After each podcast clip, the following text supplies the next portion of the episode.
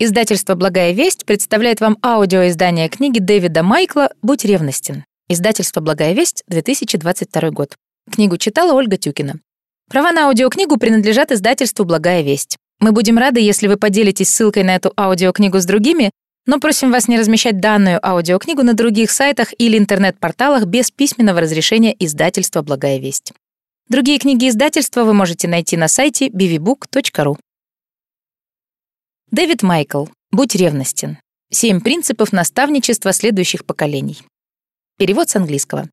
Издательство «Благая весть», Самара, 2022 год. Всем, кто верно трудится для наставления следующего поколения. «Внимай, народ мой, закону моему, преклоните ухо ваше к словам уст моих, открою уста мои в притче и произнесу гадание из древности. Что слышали мы и узнали, и отцы наши рассказали нам, не скроем от детей их, возвещая роду грядущему славу Господа и силу Его, и чудеса Его, которые Он сотворил. Он постановил устав в Иакове и положил закон в Израиле, который заповедал отцам нашим возвещать детям их, чтобы знал грядущий род, дети, которые родятся, и чтобы они в свое время возвещали своим детям, возлагать надежду свою на Бога, и не забывать дел Божьих и хранить заповеди Его, и не быть подобными отцам их, роду упорному и мятежному, неустроенному сердцем и неверному Богу духом своим. Псалом 77, стихи с 1 по 8. Что значит быть ревностным и почему это важно? В глубине души мы переживаем, мы даем им Библию, учим их истине, задаем глубокие вопросы, направляем в молитве, поддерживаем в добром, обличаем в грехе, показываем добрый пример для подражания, помогаем найти хороших друзей. Но в глубине души мы переживаем. Помогает ли все то, что мы делаем? Они читают Библию и даже учат некоторые тексты наизусть. Они утверждают, что верят истине, дают хорошие ответы на наши вопросы, молятся той самой молитвой, делают добро, признают свой грех, следуют нашему примеру, имеют хороших друзей, но в глубине души мы переживаем. Надолго ли тот плод, который мы видим? Мы смотрим, как посвященные, хотя и изнуренные родители верно приводят своих детей в церковь после недели полной семейных дел, школы, быта, общественных событий и бесконечных мероприятий, нацеленных на то, чтобы дать детям все лучшее ради успеха в предстоящей им жизни. И в глубине души переживаем, достаточно ли Слова Божьего, проникающего в трещины их занятой жизни, чтобы поддерживать их уверенность в Боге и Его Слове. Мы видим, как молодежь спешит на группу, как они одеваются, чтобы быть в тренде или отличаться, как собираются для поклонения, поют песни прославления и слушают вечные слова жизни. И при этом сидят в соцсетях, предаются зависти о том, что есть у друзей, боятся отвержения теми, кто завладел их сердцами, и пренебрегают единственным, что будет важнее всего в последний миг их скоротечной жизни. В глубине души мы переживаем, будет ли Слово Божье, которое они слышат и поют, проникать в их рассеянные сердца и преображать их в образ Христа. Мы замечаем слезы и стенания верующих родителей, чье сердце разбито из-за ребенка, променявшего истину, в которой он был воспитан, на ложь мира сего. Мы слышим, как другие родители плачут о ребенке, который оставил путь, ведущий к жизни, ради более широкого и спокойного пути, ведущего к погибели. Мы встречаем измученных родителей, которые никак не могут поверить словам, исходящим из уст своих отпрысков, и тому, какие бездушные и безбожные ценности и убеждения определяют их пустую жизнь. Мы слушаем, как отец рассказывает, что его ребенок благополучно вступил в брак, воспитывает очаровательных детишек, активно участвует в церковной жизни, преуспевает на работе и делает все доброе и правильное, чему его учили. И все же отец переживает, значит ли это, что у него есть спасающая вера.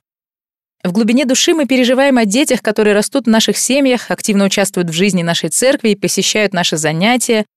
Будут ли они, когда вырастут среди тех, кто принимает Христа как величайшее сокровище и самоотверженно следует за Ним? Или же они присоединятся к ищущим сокровища там, где его нет, к отвергающим единственную надежду на неприходящую радость? Мы переживаем, будут ли наши дети преуспевать на пути бесконечной мудрости или же поступать по совету нечестивых. Станут ли они частью собрания праведных или же будут сидеть с развратителями?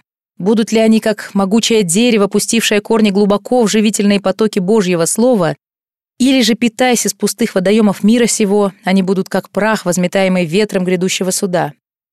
устоят ли они в свободе Христа или же падут под бременем и осуждением своего непрощенного греха. Будут ли они наслаждаться присутствием Господа или же обитать в вечном мраке? Будут ли они вовеки петь хвалу своему Спасителю и Царю, или же вовеки плакать и скрежетать зубами вместе с древним врагом душ человеческих? Не один десяток лет я соприкасаюсь с сотнями верующих родителей, с волонтерами детского служения, лидерами молодежи, учителями, пасторами, бабушками и дедушками, сотрудниками по служению. Практически каждый из них заботится о душах детей, которые воспитываются у них в семье и в церкви. Они хотят, чтобы их дети уповали на Христа, следовали за Ним, как за Господом, и повиновались Его учению. Для своих детей они желают ничуть не меньше, чем вечной радости и исполнения всех Божьих обетований в их жизни.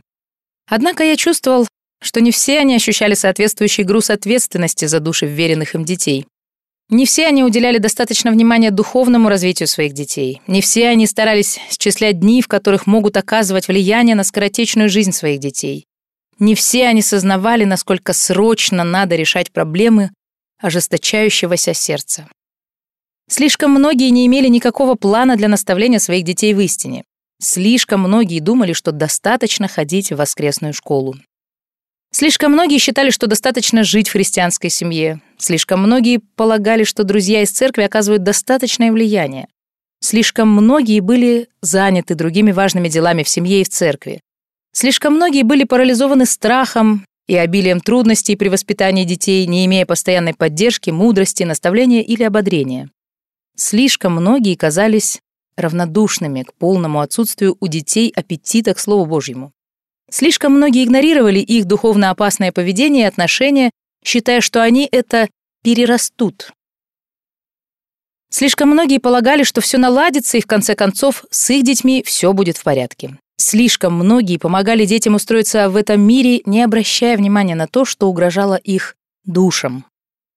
Слишком многие не были ревностны в наставничестве следующего поколения, а от ревности зависит многое. Причина для беспокойства. Более 20 лет я слышу статистику и вижу неутешительную тенденцию, что от 50 до 90% детей, выросших в церкви, перестают посещать церковь, покинув отчий дом. В 2003 году Джордж Барна не только привел данные, говорящие о снижении духовного влияния церкви на следующее поколение, но и предложил определенные принципы и стратегии решения этой проблемы. Некоторые из его рекомендаций казались многообещающими. Он говорил, что миллионы родителей желают, чтобы на их детей оказывали благотворное влияние в ближайшей церкви со всесторонне качественным служением. Потенциальная возможность привлечь миллионы членов была достаточным мотивом, чтобы многие церкви увеличили вложения в служение для детей и молодежи. Можно было ожидать, что с увеличением бюджета и числа сотрудников больший процент детей, повзрослев, будет оставаться в церкви. Качественные церковные программы действительно привлекают семьи с детьми. И многие из этих церквей рассчитывали, что у них будет больше возможностей благовествовать неверующим семьям. Но, к сожалению, спад продолжается, поскольку слишком часто основное внимание уделяется качественным программам, а не наставничеству. Никаким количеством новых программ невозможно побороть преобладающее в церкви среди родителей равнодушное и инертное отношение к духовному развитию детей. Американские родители, даже возрожденные, регулярно посещающие церковь, где их считают столпами, обычно поступают так же, как их родители поступали с ними. Отвозят ребятишек в церковь и предоставляют религиозным профессионалам заниматься духовным развитием молодежи. Взрослые склонны возвращаться к примеру, который видели сами, и полагают, что вполне достаточно возить детей в церковь и иногда на другие религиозные мероприятия. В конце концов, объяснила одна из матерей, озвучив мнение, оказавшееся очень популярным ответом в ходе нашего исследования, именно так поступали со мной мои родители и получили приличный результат. Свидетельствующие о проблеме факты и предложенные способы ее решения не привели к улучшениям. Если уж на то пошло, за время после публикации исследования Барны обстановка лишь ухудшилась. В заголовке одного из недавних отчетов исследовательского центра Пью прямо сказано, в США упадок христианства продолжается быстрыми темпами. Комментируя это исследование, Альберт Моллер сказал, что касается поколения, известного как миллениалы, лишь 49% вообще назвали себя христианами. Это поразительно мало по сравнению с другими недавними поколениями американцев. Получается, проблема не в нехватке финансов, а в нехватке библейской мотивации. На самом деле и для церкви, и для родителей нужно то, что заповедует Библия — быть ревностными. Ревность имеет значение для Бога. От бытия до откровения во всем, что мы призваны делать в служении своему царю, включая наставничество следующего поколения, нужно быть ревностными. В шестой главе Второзакония написано, что Израилю было вверено обучение, наставничество своих детей. Это поручение дано в контексте ревности по Богу. «И люби Господа Бога твоего всем сердцем твоим, и всею душою твоею, и всеми силами твоими». Второзаконие 6.5. Ревности по Его слову, и да будут слова сии, которые я заповедую тебе сегодня в сердце твоем». Второзаконие 6.6. «И ревности по наставничеству, и внушай их детям твоим». Второзаконие 6.7. В Новом Завете Павел умолял своих братьев и сестер в Риме «Представьте тела ваши в жертву живую, святую, благоугодную Богу» Римлянам 12.1. И после этого он три главы посвятил увещаниям, описывающим жертву живую, святую и благоугодную Богу. Среди них есть и Римлянам 12.11, где Павел призывает римскую церковь «В усердии не ослабевайте, духом пламенейте, Господу служите». Усердие и рвение в служении Господу имеют значение, поскольку именно такое служение свято и благоугодно Богу. В Писании рвение — это не просто энтузиазм, это усердие и старание, происходящее из горячей приверженности Богу и Его славе. Оно рождается в сердце, пылающем во славу Божью, и, переполняя его, изливается в ревностном благовестии, наставничестве, служении и добрых делах. Господь ненавидит отсутствие рвения. Это видно из его слов к Ладикийской церкви. «Знаю твои дела. Ты не холоден, не горяч. О, если бы ты был холоден или горяч!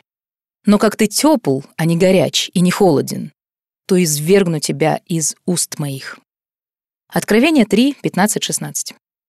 Во всем Писании видно, что сам Бог ревностен в передаче своей истины следующим поколениям. Наше рвение не только соответствует Божьей воле, но и, как мы увидим в последующих главах, оно следует Божьему примеру. Семь принципов наставничества следующих поколений.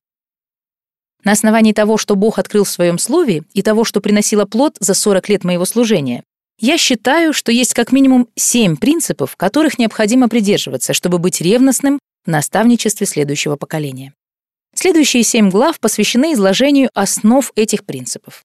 Я считаю эти семь принципов крайне необходимыми, но без рвения они не принесут плода. Почти три десятилетия я делюсь видением о наставничестве следующих поколений. Я много лет вхожу в растущее сообщество живущих по всей стране родителей и служителей со сходной точкой зрения, которых я бы описал так имеющие видение для следующего поколения. Я до сих пор считаю, что видение необходимо. Это одна из причин, почему я поместил «принять библейское видение» первым в списке семи принципов. Часто именно с этого я начинаю подготовку родителей и служителей. Несомненно, когда в церкви и в семье нет видения, это плохо. Однако теперь я убежден, что недостаточно иметь видение, даже библейское видение, если нет рвения. Видение без рвения не повернет вспять спад в церкви и видение без рвения редко становится реальностью. Рвение и семь принципов. И все же, каким бы важным ни было рвение, как бы я ни желал видеть церковь более ревностной в наставничестве следующего поколения, и как бы я не был обеспокоен повсеместным пренебрежением этой данной Богом ответственностью, мы не можем заставить себя или кого-то другого быть ревностным. Значит ли это, что мы ничего не можем поделать до тех пор, пока нас не охватит ревность по следующему поколению? Нет. И хотя в конечном счете рвение — это Божье действие в сердце, я считаю, что мы можем делать то, что Бог использует, чтобы пробудить ревность в нас и в других. В Колоссянам 1.28 Павел помогает нам понять свою ответственность и свою цель в наставничестве. Христа мы проповедуем, вразумляя всякого человека, включая наших детей, и научая всякой премудрости, чтобы представить всякого человека, включая наших детей, совершенным во Христе Иисусе. В 29 стихе мы видим, в каком духе мы выполняем это поручение и достигаем этой цели, для чего я и тружусь, и подвязаю силою Его, действующую во мне могущественно. Чтобы представить всякого человека совершенным во Христе, Павел трудился силой, исходящей от Бога. Каринской церкви Павел сказал, «Я более всех их потрудился, не я, впрочем, а благодать Божия, которая со мной». 1 Коринфянам 15.10. Ревность Павла в служении ради веры других была плодом ревности Господа, действующего в нем. Это чем-то напоминает, что происходит с нашей верой. Вера не результат дел, это Божий дар. Ефесянам 2, 8, И все же к нам обращен призыв. «Подвязайся добрым подвигом веры, 1 Тимофею 6.12. Вера без дел мертва, и мы должны стремиться иметь святость, без которой никто не увидит Господа. Евреям 12.14. Филиппийцам 2.12.13 дает ключ к пониманию связи между тем, что может сделать только Бог, и тем, что должны делать мы. Со страхом и трепетом совершайте свое спасение, потому что Бог производит в вас и хотение, и действия по своему благоволению. Возрастать в рвении. Если вы убеждены, что важно быть ревностным в наставничестве следующего поколения, но еще не чувствуете в себе особой ревности в этом, то совершайте свою ревность по наставничеству следующего поколения, потому что Бог производит в вас и хотение, и действия по своему благоволению. И если Он благоволит, чтобы у вас была эта ревность, а я считаю, что это так, ведь Он сам ревнует по наставничеству следующего поколения, то эта ревность появится. Именно поэтому я советую принять эти семь основных принципов и действовать по ним, уповая, что Бог даст не только благодать, чтобы придерживаться и исполнять их, но и рвение, без которого ваши усилия будут недолгими. Позвольте привести иллюстрацию. Любой руководитель служения для детей и молодежи знает, что набирать добровольцев для служения – важная и трудная часть этого поручения. По Божьей благодати за много лет я привлек к служению сотни добровольцев, причем многие из них, начиная служение, не были особенно ревностными в наставничестве следующих поколений. Ведь люди берутся за такое служение по самым разным причинам. Когда же эти братья и сестры начинали трудиться в наставничестве, я снова и снова видел, как Бог зажигает эту ревность в их сердцах. Еще интереснее видеть, что Бог делает благодаря этому рвению. Свежие идеи, новые стратегии, расширение служения, энергия, пыл, желание молиться, погружение в Слово, все это в усердном стремлении к истинному наставничеству. Многие добиваются большего, чем я мог себе даже представить, намного превосходя меня в рвении и в приверженности этой цели. Как и начинающие служение добровольцы, я не всегда был ревностным по такому видению. Оглядываясь в прошлое, я могу назвать два события, которые Бог использовал, чтобы зажечь во мне рвение. Во-первых, в 1974 году я влюбился в студентку с кафедры христианского образования, у которой было и до сих пор остается больше ревности по наставничеству следующего поколения, чем у кого-либо еще, кого я знал. Бог наделил Салли неугасимым и весьма заразительным рвением, которое он использовал, чтобы зажечь во мне рвение и поддержать его вот уже более 40 лет. Во-вторых, в 1980 году, когда я был 26-летним последователем Христа, причем и верующие родители, и другие верные Божьи служители много потрудились над моей верой от воскресной школы до семинарии. Все эти годы я возрастал в познании Бога, в любви к Иисусу, в желании проповедовать Евангелие и в стремлении отдать свою жизнь на служение Христу. Но в середине того года Бог привел меня в церковь нового молодого пастора Джона Пайпера. Так началось то, что вылилось в 33 года последовательного воздействия его верной разъяснительной проповеди и библейского учения. Бог использовал проповеди Джона Пайпера, чтобы открыть мне глаза на те аспекты Бога, которых я никогда не замечал. Корни моей веры проникли глубже в те истины, которых я раньше не понимал. Я формировался под влиянием растущего познания Божьего Слова и Божьей славы по Божьей благодати через человека, который по-прежнему имеет ревность по истине и по Божьей славе и стремится передать эту ревность другим ради их радости. Его рвение было заразительным, и еще одно десятилетие мы с Салли ощущали постоянную, растущую, непреодолимую ревность передавать познание этого славного Бога и живительной истины Его Слова следующему поколению. Ревность по рассуждению. Если мы не сформированы истинным познанием Бога, мы можем быть ревностными, но не в том, что спасает следующее поколение. В Римлянам 10.1.2 Павел пишет «Желание моего сердца и молитва к Богу об Израиле во спасение, ибо свидетельствую им, что имеют ревность по Боге, но не по рассуждению». Проповедуя по этому тексту, Джон Пайпер сказал, «Значит, бывает ревность, которая не спасает, а бывает ревность, необходимая для спасения. Одна не по рассуждению, а другая по рассуждению. Если возлюбленные сородичи Павла, которым он так сильно желает спасения, не спасены, поскольку их ревность не соответствует знанию, то знание имеет огромное значение. Затем Пайпер применяет это к следующему поколению. Это очень и очень важно. Если вы занимаетесь воспитанием детей, то вы вырастите своих детей так, что у них либо будет такое знание, либо нет. Если вы пастор, для вас это очень важно. Если вы учитель воскресной школы, для вас это очень важно. Если вы лидер малой группы, для вас это очень важно. Если вы преподаватель семинарии, для вас это очень важно. Бывает ревность, которая не соответствует знанию. О, они получают самые разные знания, и это ведет их прямо в ад. Ревность по детям детей наших детей. Наш труд оказывает долгосрочное влияние на будущие поколения, о котором мы никогда не узнаем. Когда Псалом 77, стих 5 заповедует возвещать устав грядущему роду, то названы как минимум три следующих поколения, два из которых еще не существовали.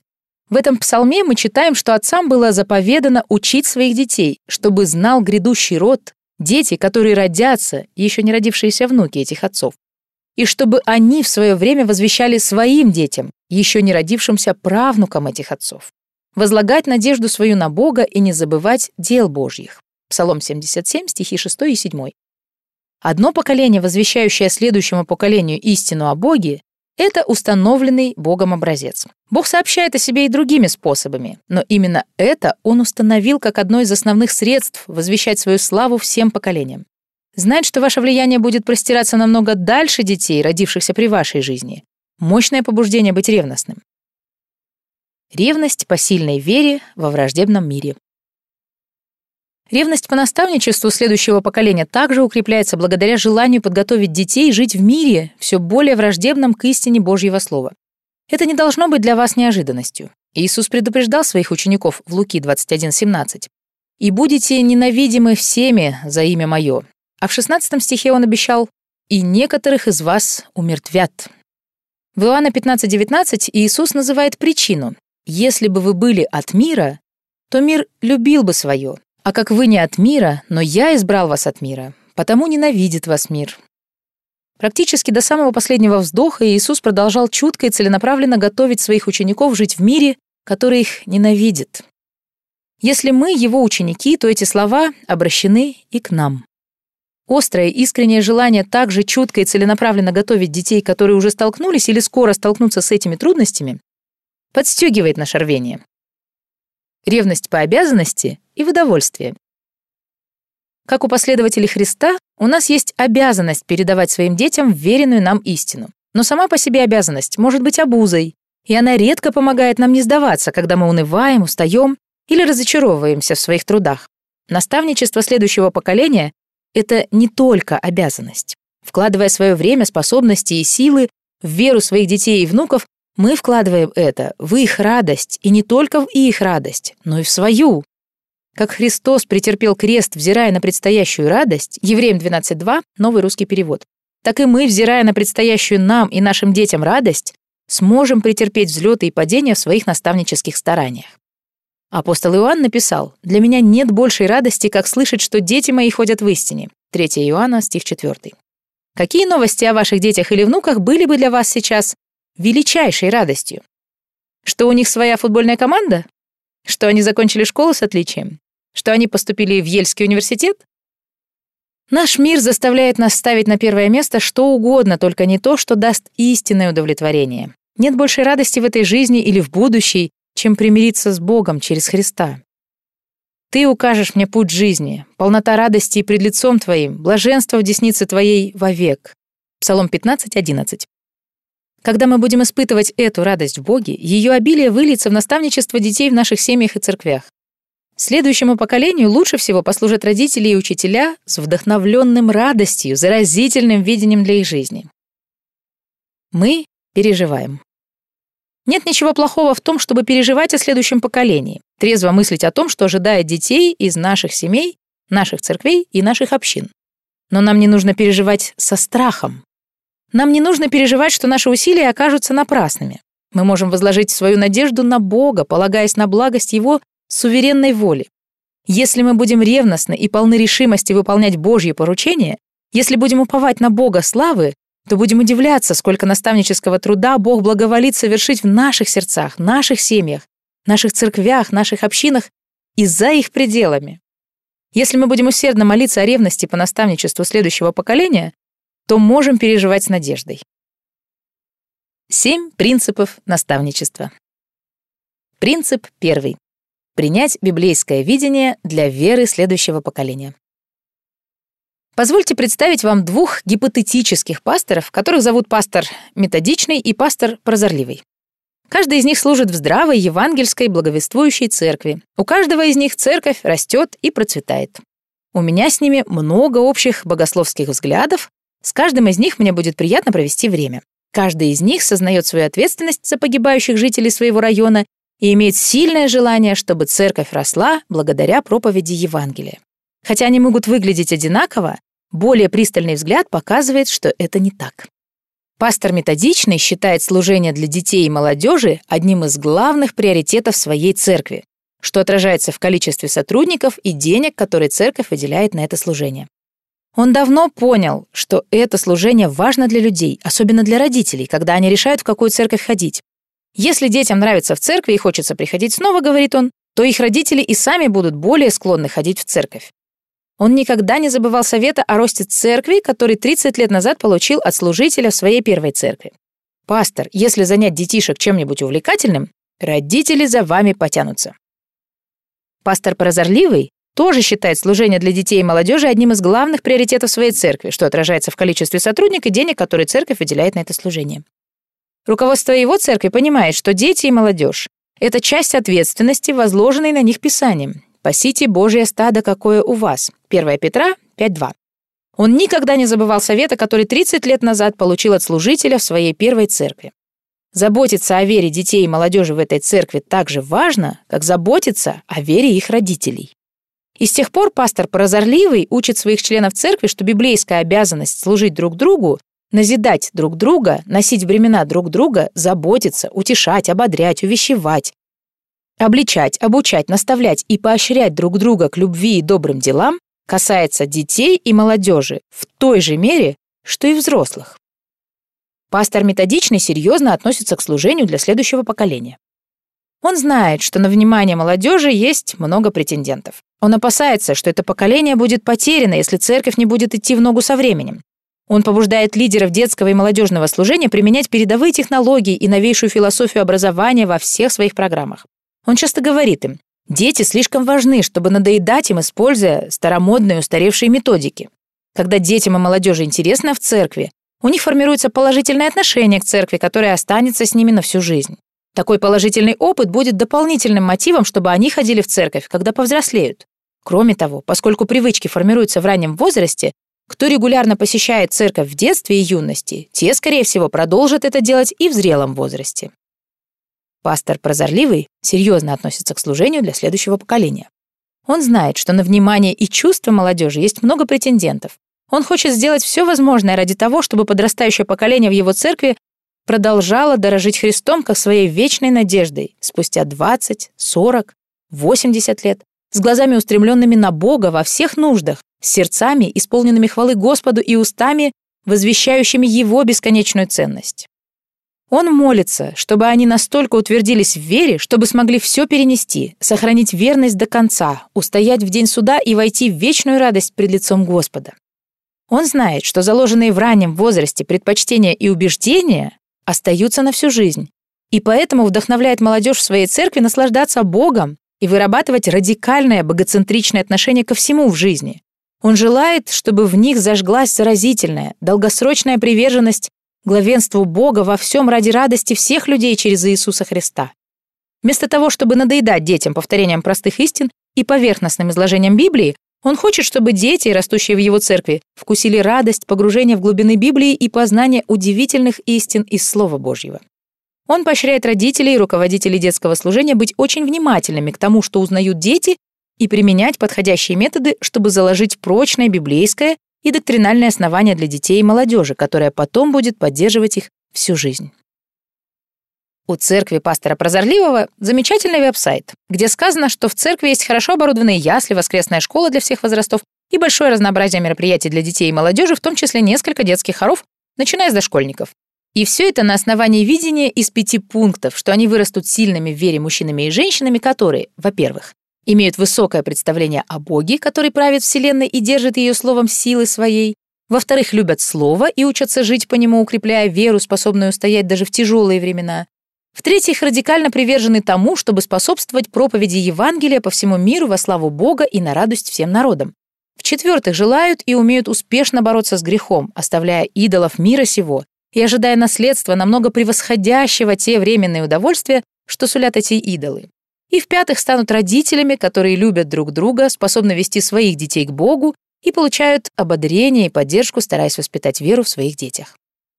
Я надеюсь и искренне молюсь о том, чтобы в церкви росло число служителей, которые мыслят так, как пастор прозорливый. Ведь одни мероприятия и игры не подготовят детей ни к страданиям, ни к успехам в предстоящей жизни.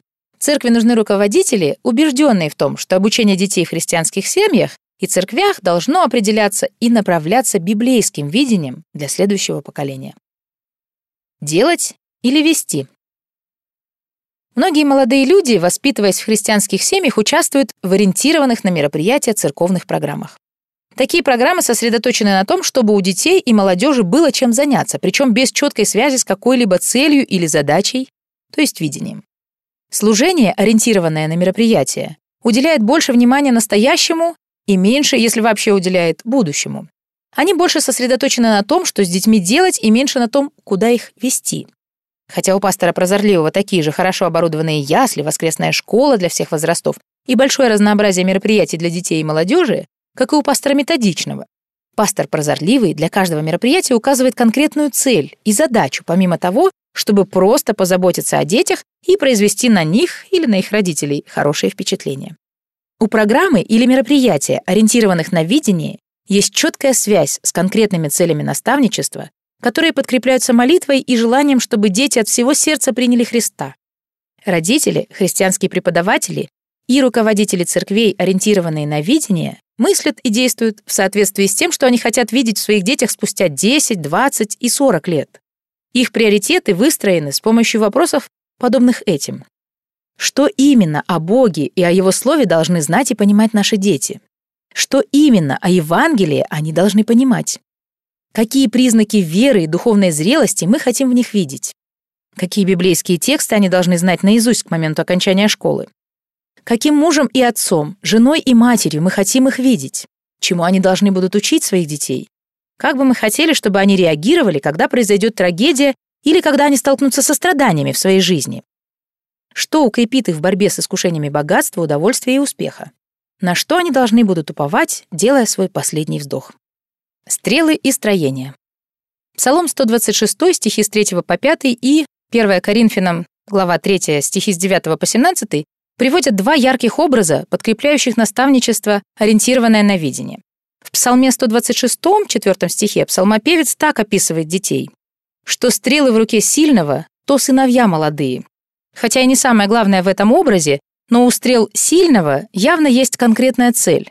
Как стрелы предназначены направляться к своей цели, так и наше воспитание детей должно иметь определенную цель. Руководство церкви, ориентированное на видение, сначала должно суметь определить цель, а затем суметь вдохновить родителей, сотрудников детского и молодежного служения, добровольных помощников, служителей церкви и всю общину направить свои усилия на достижение этой цели. Не имея цели, те, кто вкладывает силы в следующее поколение, направляют свои стрелы в разных направлениях, порой даже в противоположных. Иногда стрелы направлены без всякой цели, причем направление может поменяться из-за новой идеи или прихоти. Соответственно, в наставничестве незаметно почти или совсем никакого прогресса. В 1 Коринфянам 3 главе, в стихах с 9 по 17, апостол Павел говорит, что Божий народ, в том числе и следующие поколения, это Божие строение, стих 9, основанием для которого служит Иисус Христос. Павел и Аполлос воспринимают себя как строителей, строящих на этом основании. Прежде чем начать строительство, лучше всего иметь подробное представление о том, каким будет это здание. Это видение должно быть общим для всех, кто трудится над зданием, чтобы это видение и конечную цель здания удалось реализовать.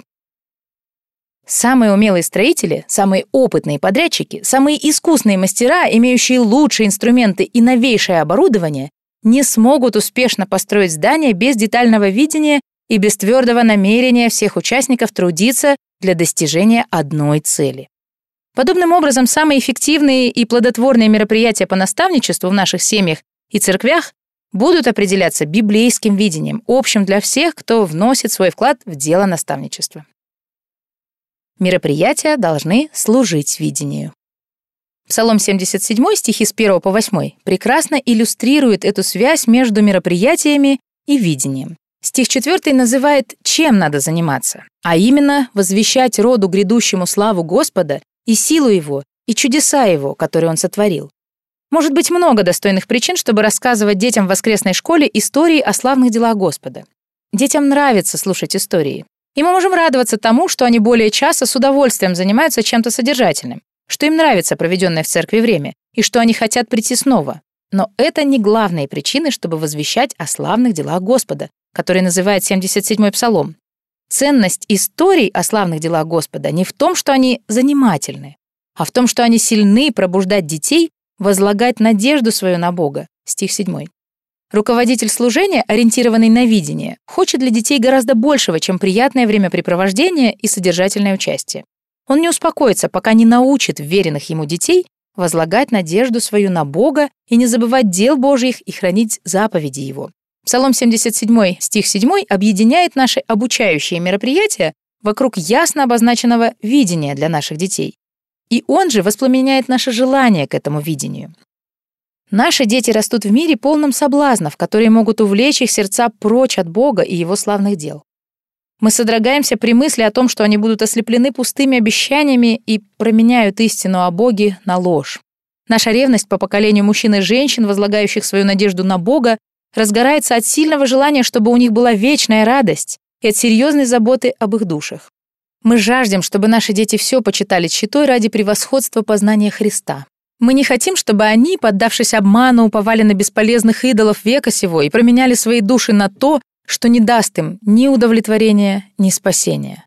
Это видение из Псалма 77, стих 7, формирует в нашем сердце желание истинного блага детям, которое питает нашу ревность по их наставничеству. Зажигайте ревность по этому видению. Если в хорошо составленном заявлении о видении по наставничеству следующего поколения не горит огонь ревности, оно так и останется просто еще одним хорошо составленным заявлением о видении. Оно не вдохновит на такое рвение, которое могло бы мотивировать и поддержать усилия родителей и наставников, занимающихся ученичеством. Как же разжечь огонь ревности последующему поколению? Первое. Опирайтесь на Слово Божье в своем видении для следующего поколения. Мы созданы Творцом по Его образу, поэтому нам свойственно отзываться на Его цели, Его приоритеты, Его желания и Его Слово. Когда наше видение основано на Библии, и мы излагаем это видение библейским языком, оно отзывается в сердцах Божьего народа и побуждает их от сердца отвечать «Аминь». И да, именно этого я желаю для своих детей. Разумеется, есть сотни текстов, которые могут помочь определить и выразить наше видение, в том числе следующие четыре. Чтобы наши дети боялись Бога и ходили всеми путями Его. Итак, Израиль, чего требует от тебя Господь, Бог твой? Того только, чтобы ты боялся Господа, Бога твоего, ходил всеми путями Его и любил Его, и служил Господу, Богу твоему, от всего сердца твоего и от всей души твоей. Второзаконие 10.12 чтобы у наших детей была глубокая и крепкая любовь ко Христу. «Прибудьте во мне, и я в вас. Как ветвь не может приносить плода сама собою, если не будет на лозе, так и вы, если не будете во мне. Я есть лоза, а вы ветви. Кто пребывает во мне, и я в нем, тот приносит много плода, ибо без меня не можете делать ничего. Кто не прибудет во мне, извергнется вон, как ветвь, и засохнет а такие ветви собирают и бросают в огонь, и они сгорают. Иоанна 15, 4, 6. Чтобы у наших детей было высокое представление о Боге, который действует во всем для достижения своих целей. «Я Бог, и нет иного Бога, и нет подобного мне. Я возвещаю от начала, что будет в конце, и от древних времен то, что еще не сделалось. Говорю, мой совет состоится, и все, что мне угодно, я сделаю. Я воззвал орла от востока, из дальней страны, исполнителя определения моего. Я сказал и приведу это в исполнение, предначертал и сделаю. Исайя 46, 9b, 11. Чтобы наши дети научились правильно обращаться со словом истины. Старайся представить себя Богу достойным, делателем неукоризненным, верно преподающим слово истины. 2 Тимофея 2.15. Второе. Напоминайте, что им предстоит страдать. Воскресным утром весной 2002 года пастор Джон Пайпер вышел проповедовать по тексту Римлянам 8, 18, 25. Его проповедь была заглавлена «По коренной суете в надежде». Перед проповедью он произнес молитву, в которой были такие слова. «Господи, молю Тебя, утверди скалу надежды под ногами этой общины, чтобы, когда подуют ветры страданий, скорбей, стенаний и тления, мы смогли устоять на ногах. Используй эти шесть величественных утверждений о надежде из этого текста, чтобы наши корни глубоко проникли в гранитную истину твоих обетований, так, чтобы наши листья не завяли во время засухи, которая рано или поздно постигнет каждого в этом зале. Во введении к этой проповеди Пайпер сказал, «Просто чтобы вы понимали, что сейчас у меня на уме, как у пастора, я собираюсь подготовить вас к смерти. Я собираюсь подготовить вас к страданиям. Я собираюсь рассказать вам, о чем я думаю, когда прихожу к вам в больничную палату, чтобы мне не пришлось там проповедовать, чтобы я мог просто обнять вас. Эта молитва и сердечное желание моего пастора побудили меня все глубже и глубже пускать корни в гранитную истину, чтобы я мог встретить любые предстоящие мне трудности. И также это помогло мне выразить мое сердце и мое видение для следующего поколения. Апостол Петр говорит в 1 Петра 1,6-7, что разнообразные трудности испытывают подлинность нашей веры. Эти испытания предстоят мне и вам, а также детям в наших семьях и церквях. Мы хотим, чтобы они, когда придут неизбежные беды, были глубоко укоренены в гранитной истине Божьих обетований. Мы хотим, чтобы их вера была прочной, как скала, непоколебимой и испытанной, чтобы в те моменты, когда они столкнутся с горем, проблемами в браке, выкидышем, Своенравными детьми, инвалидностью, раком, враждебностью, гонениями или другими бедами в своей жизни мы могли бы не проповедовать, а просто обнять их. Третье. Используйте выражения, имеющие особое значение для тех людей, которых вы хотите мотивировать и вдохновить. Подбирать слова с учетом общего опыта людей в вашей церкви может оказаться очень полезным для укрепления рвения. Например, поскольку мы берем выражения, которые пастор Джон часто использует в Баптистской церкви Бетлехем, община точно понимает, что мы имеем в виду, когда говорим, что желаем, чтобы наши дети стали венценосными христианами, упорно идущими за Богом и живущими верой в грядущую благодать, возвещающими Божью славу с непреклонным мастерством, отважным чувством вины и сокрушенной храбростью, стремящимися распространять наслаждение превосходством Бога во всем на радость всем народам через Иисуса Христа. Многие из этих знакомых фраз оказывали эмоциональное воздействие, раздувая огонь ревности последующему поколению. Я сам был под глубоким влиянием серии проповедей, которые помогли мне понять, что значит жить верой в грядущую благодать. После этой серии я мог сказать группе родителей, также испытавших подобное влияние, давайте вырастим поколение, которое будет жить верой в грядущую благодать, и в ответ получить сердечное согласие. Это выражение напомнило им об истине, имеющих для них большое значение и зажгло в них ревность потому, чтобы она приобрела большое значение и для их детей. Не упускайте из виду вечность. Моисей молился в Псалме 89, 12 стихе. «Научи нас так счислять наши дни. Мудро будет счислять и дни наших детей. Не забывайте, что время промелькнет, и каждый ребенок предстанет пред царем царей и Господом господствующих и услышит одно из двух заявлений от судьи всей земли. Либо наши дети услышат «хорошо, добрый и верный раб», «войди в радость господина твоего» Матфея 25, 21. Либо они услышат «лукавый раб» и «ленивый». Негодного раба выбросьте во тьму внешнюю, там будет плач и скрежет зубов. Матфея 25, стихи 26 и 30. Весомость этого факта определяет мои приоритеты для воспитания детей и внуков и для служения, а также укрепляет мою ревность по наставничеству моих детей и внуков и детей в моей церкви. Джон Энджел Джеймс, годы жизни с 1785 по 1859, 50 лет служил пастором в Великобритании и отличался большим рвением в наставничестве следующего поколения и заботой о душах в свете вечности.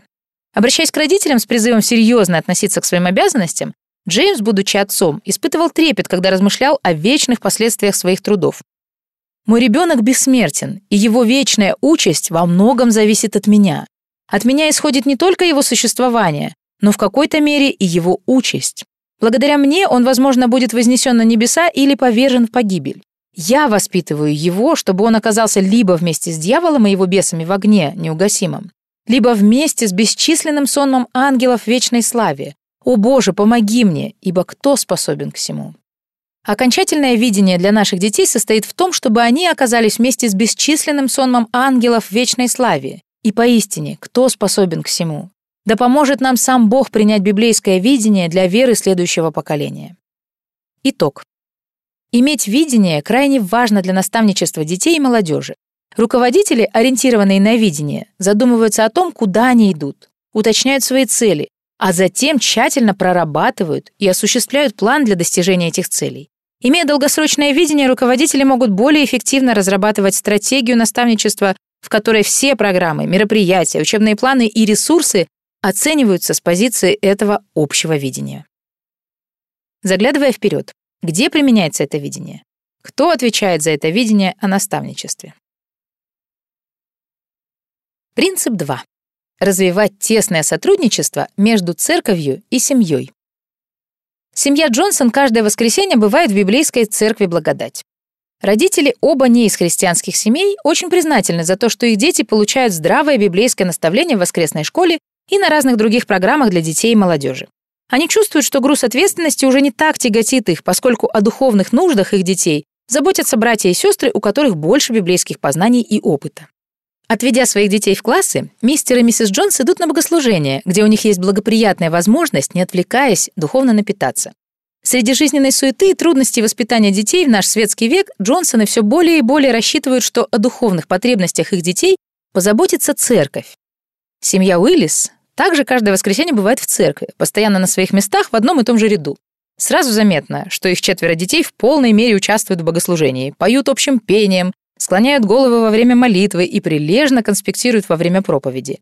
И это не случайно. Родители очень серьезно относятся к наставничеству своих детей. Для них всей семьей участвовать в богослужении церкви – важный приоритет. Но в семье Уиллис считают, что еженедельное церковное служение – лишь крохотное вложение в духовное развитие детей. Дома мистер Уиллис каждый день проводит семейное поклонение, и библейское наставление занимает достойное место в их домашнем обучении. Однако в церкви есть одно место, где вы никогда не встретите их детей – воскресная школа, как и любая другая программа для детей и молодежи. Эта семья взяла на себя практически полную и исключительную ответственность за наставничество своих детей. Перед нами две пары родителей, которые глубоко любят своих детей и очень хотят, чтобы их дети знали и любили Иисуса и доверяли Ему. И все же каждая из этих пар не до конца видит и понимает свою ответственность и то средство благодати, которое Бог задумал для ученичества их детей. Церковь в этом не главное, но и одних родителей недостаточно. Кто отвечает за наставничество следующего поколения? На примере этих двух семей можно видеть ситуацию, которая в той или иной мере есть во многих церквях. Это часто создает напряжение вокруг вопроса о том, кто несет ответственность за наставничество следующего поколения. С каждой стороны есть крайности. Некоторые говорят, что только церковь отвечает за духовное образование и развитие детей. Другие же считают, что вся ответственность ложится на их родителей, и для церкви будет неправильно вмешиваться в то, чем должны заниматься только родители. По их мнению, на библейском основании церковь может участвовать лишь через увещание, наставление и подготовку родителей, чтобы они исполняли данную им Богом обязанность. Большинство родителей и служителей церкви, сталкиваясь с этим вопросом, обычно занимают положение где-то между этими крайностями, склоняясь в ту или другую сторону. Во многих случаях нет определенности, какая именно ответственность за духовное развитие детей ложится на церковь или на родителей. О том, какими должны быть отношения между семьей и церковью при выполнении этих обязанностей, редко говорят или учат. Иногда родители полагают, что служение церкви наставляет их детей в большей степени, чем на самом деле. Иногда руководство церкви полагает, что дома происходит больше, чем на самом деле. Во многих случаях ни родители, ни руководители церкви не сильно задумываются о наставничестве детей и еще меньше о характере своей ответственности за него где наблюдается упадок целенаправленного всестороннего наставничества в семье и в церкви, там не стоит удивляться росту библейской безграмотности среди тех, кто вырос в этих церквях и семьях.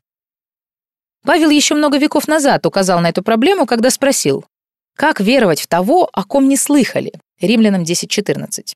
Как они могут веровать, не имея адекватного знания или понимания Слова Божьего? Хотя это и разбивает нам сердце, не стоит удивляться тому, что все большее число детей оставляют Христа и Его церковь, покидая дом и попадая в мир, где практически ничто не побуждает их снова показаться на пороге церкви. Чтобы повернуть вспять эту тревожную тенденцию, нужно полностью положиться на Божью благодать, а также церковь и семья должны принять совместную ответственность за наставничество своих детей. Стараясь внушить эту ответственность родителям, британский пастор Джон Энджел Джеймс 1849 году призвал их часто напоминать себе, что они отвечают за души своих детей. Вы, если вы чуткие, часто будете говорить «я родитель», «я христианин и родитель». Я исповедую, что мое дитя имеет душу, спасение или погибель которой во многом зависит от меня. Да, во многом от меня зависит, окажутся ли мои дети в вечной славе или в аду. Как невыразимо серьезно. Как чрезвычайно важно. Мне дано не только заботиться об их телах или развивать их умы, но и вести к Христу их души, бессмертные души. Всякий другой родитель, будь то зверь или птица, инстинктивно учат свое потомство высшему благу, на какое способна их природа. Неужели я, пренебрегая воспитанием своих детей, пренебрегу высшим благом, на котором основано их вечное упование? Даже морские чудовища вскармливают своих детенышей. Буду ли я более жесток, чем они? Чтобы не оказаться хуже морских чудовищ, Дома и в церкви необходимо достичь общего понимания и признания того, что церковь и дом, семья – это два института, учрежденные Богом для наставничества следующего поколения. И родители, и руководители церкви должны принять эту привилегию и ответственность со всей верностью, как подотчетные Богу.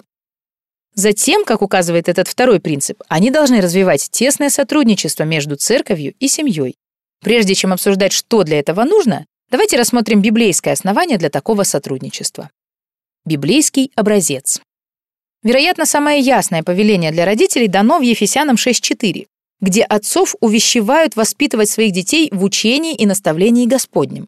Моисей, несомненно, имел в виду родителей во Второзаконии 6, призывая Израиль внушать своим детям слова сии, которые я заповедую тебе сегодня. Второзаконие 6.6. Мы ясно видим, что это повеление дано в контексте семьи, поскольку Моисей продолжает Говори о них, этих словах, сидя в доме твое и идя дорогою, и ложась, и вставая. Второзаконие 6.7. Во всей книге притчей подразумевается ответственность родителей за наставление детей. В притчах 1.8 написано «Слушай, сын мой, наставление отца твоего, и не отвергай завета матери твоей». А в притчах 6.20 «Сын мой, храни заповедь отца твоего, и не отвергай наставление матери твоей». Слова Павла во 2 Тимофею 1.5 и 3.15 подразумевают, что Евника и Лаида учили Тимофея, и можно полагать, что именно эти искренние верующие женщины впервые познакомили его со священными писаниями, которые он знал с детства. В Библии еще больше сказано о коллективной ответственности народа Божьего за воспитание следующего поколения. Моисей явно имел в виду родителей, когда говорил, что записано во Второзаконии 6.6.7, но поскольку он обращался ко всему Израилю того времени, Второзаконие 1.1, нам следует считать, что он также возлагал эту ответственность на все общество. В Псалме 77 мы видим более ясное утверждение об этой коллективной ответственности. В третьем стихе Асав говорит об истинах, которые отцы наши рассказывали нам, а в следующем стихе решительно заявляет «того не скроем от детей их, возвещая роду грядущему славу Господа».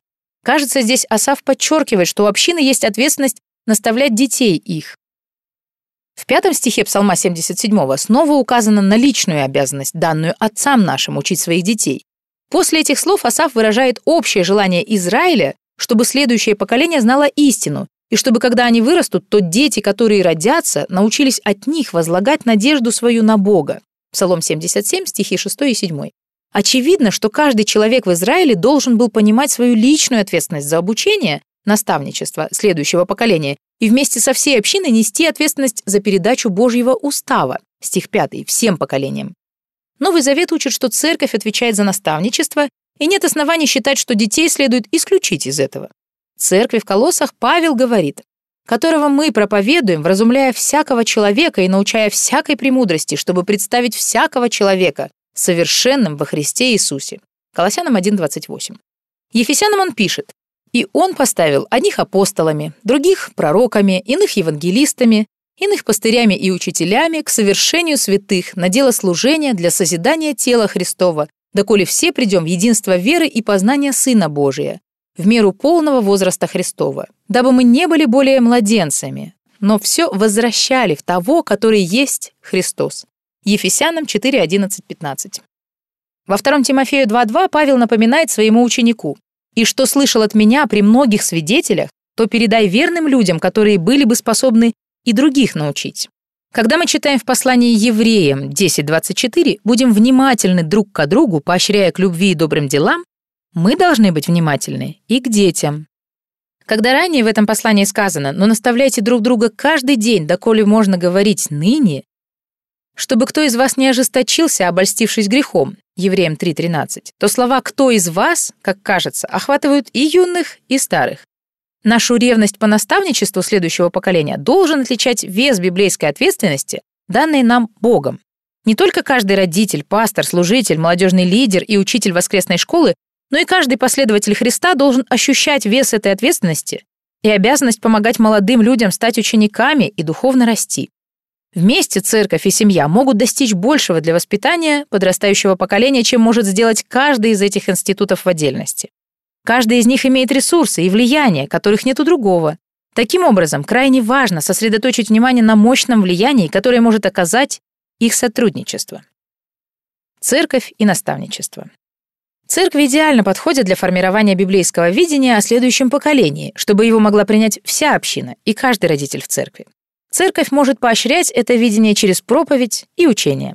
Она собирается для совместного богослужения, которое невозможно воспроизвести дома, она также хорошо подходит для формирования организованного плана наставничества детей и молодежи. Еще одна важная роль, которую играет церковь в сотрудничестве с семьей, состоит в том, что в ней и наставляемый, и наставляющий могут найти поддержку, ободрение, вдохновение и подотчетность. Молодым родителям полезно иметь отношения, как во второй главе Титу, с опытными родителями, которые могут дать совет и поделиться житейской мудростью, приобретенной за годы опыта. Кроме того, для детей и молодежи может быть полезно учиться у других взрослых, которые разделяют с их родителями общую веру, видение и ценности и находиться под их влиянием. Кроме того, у детей есть возможность расти в вере среди других ребят в церкви, которых учат тому же самому и побуждают двигаться в том же направлении. Один из ключевых моментов для эффективного и плодотворного наставничества следующего поколения дома и в церкви – это эффективное и плодотворное служение мужчинам. Влияние мужа и отца на прочность брака, на стабильность в семье и на физическое, эмоциональное и духовное развитие детей неоценимо.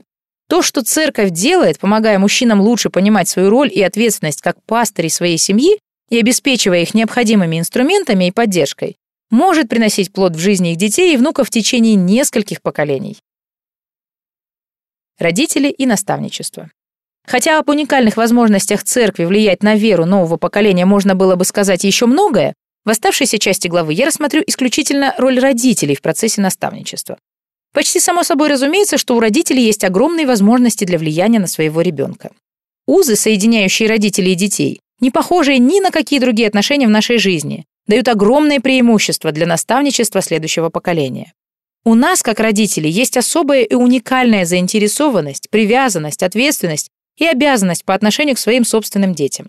Благодаря этим уникальным отношениям мы будем в большей степени, чем кто-либо другой на Земле, посвящать себя физическому, эмоциональному и духовному развитию своих детей. Одно из ценных вложений, которые родители делают в сотрудничество между церковью и домом, это знание. Ни у какого учителя воскресной школы или молодежного служителя нет возможности узнать каждого ребенка так, как знают его родители. Родители могут видеть сильные и слабые стороны, признаки благодати и проявления испорченности и греха. Они будут замечать духовный рост в жизни ребенка и знать, где этот рост требуется. У родителей также больше времени и значительно больше доступа к детям. В большинстве случаев дети школьного возраста, чьи семьи активно участвуют в жизни церкви, проводят менее четырех часов в неделю на церковных мероприятиях по ученичеству. Эти несколько часов могут оказать большое влияние, но, конечно, не могут дать опыта повседневной жизни, где Слово Божье можно проверить, испытать и убедиться в его истинности. В течение этого короткого промежутка времени нечасто бывают случаи, когда ребенка можно призвать довериться Богу в конкретной ситуации и сделать шаг веры. У родителей такие случаи бывают каждый день. Дух Святой каждый день ставит детей в такие ситуации, когда под руководством и влиянием своих родителей они могут на практике применять истины, которые они узнали, и видеть, как Бог действует в их жизни. Положение родителей позволяет им наставлять своих детей все время, пока они растут, от младенчества до зрелого возраста, и проходят через различные периоды жизни. Влияние родителей через наставничество, скорее всего, отразится не только на их детях и внуках, но и на всех поколениях. И вновь подходящая нота для завершения этой главы звучит у пастора Джона Энджела Джеймса. Хотя эти слова были обращены к юношам, они для всех нас будут напоминанием, как сильно наши поступки влияют на будущие поколения. Задумайтесь, какие семейные отношения вы будете поддерживать. Понаблюдайте и заранее оцените, какой муж, отец, хозяин и работник, скорее всего, из вас получится, как вы будете вести домашнее хозяйство.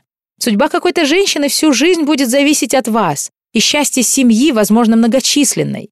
А от их поступков впоследствии будет зависеть судьба других, которые произойдут от них. Таким образом, с вас начнется темная или светлая череда человеческих жизней, которая пройдет через все последующие поколения и будет продолжаться, пока не прозвучит последняя труба.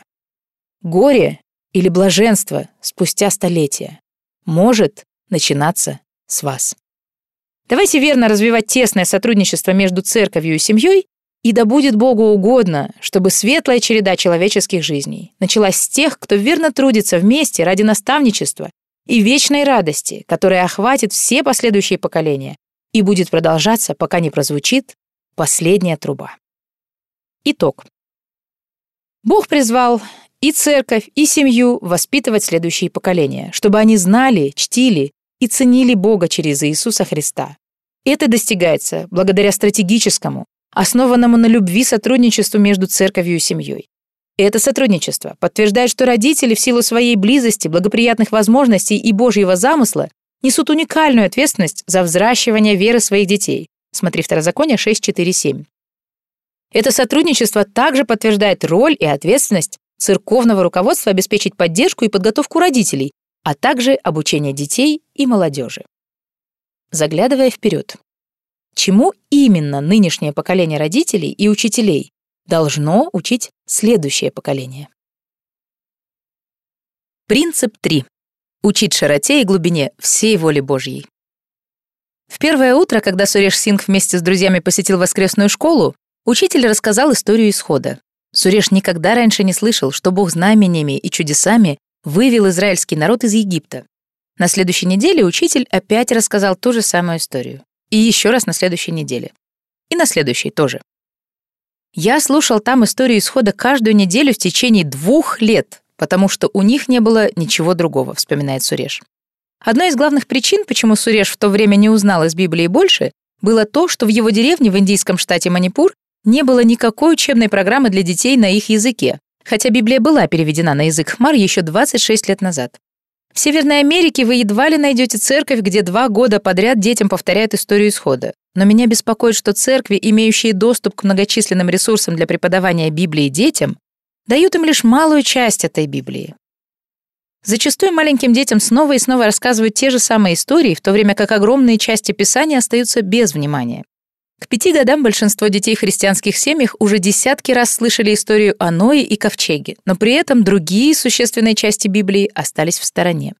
Если все Писание богодохновенно и полезно для научения, для обличения, для исправления, для наставления в праведности, 2 Тимофею 3,16, Разве мы не должны рассказывать детям столько писания, сколько они могут усвоить? Вместо того, чтобы надоедать им поверхностным изложением одних и тех же историй, не следует ли нам расширить базу их библейских знаний? Ограничивая доступ детей к Писанию, мы тем самым ограничиваем их представление о Боге. Бога нужно видеть во всем многообразии его многогранного характера. Как можно понять верность Бога своему избранному народу без многочисленных историй о том, как Бог поступал с неверным Израилем? Как дети смогут понять, что Божьи обещания верны, если им не расскажут, чем все закончится, когда Божьи обещания исполнятся?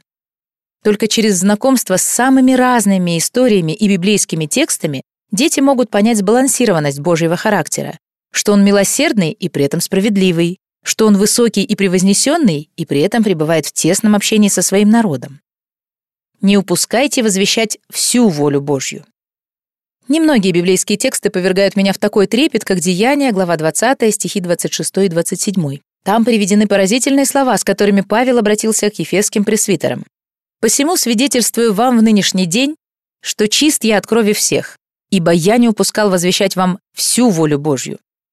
Если задуматься над значением данного стиха, этого будет достаточно, чтобы любой пастор, родитель или учитель не спал по ночам. Из поручения Моисея Израилю во Второзаконии 6.6.7 мы знаем, что слова сии должны быть в нашем сердце и что мы должны внушать их своим детям. Из Псалма 77, 5 стиха мы знаем, что Бог постановил устав в Иакове и положил закон в Израиле и повелел нам обучать ему своих детей. Из слов Павла во втором послании Тимофею 1.14 мы знаем, что нам верен добрый залог, который надо хранить.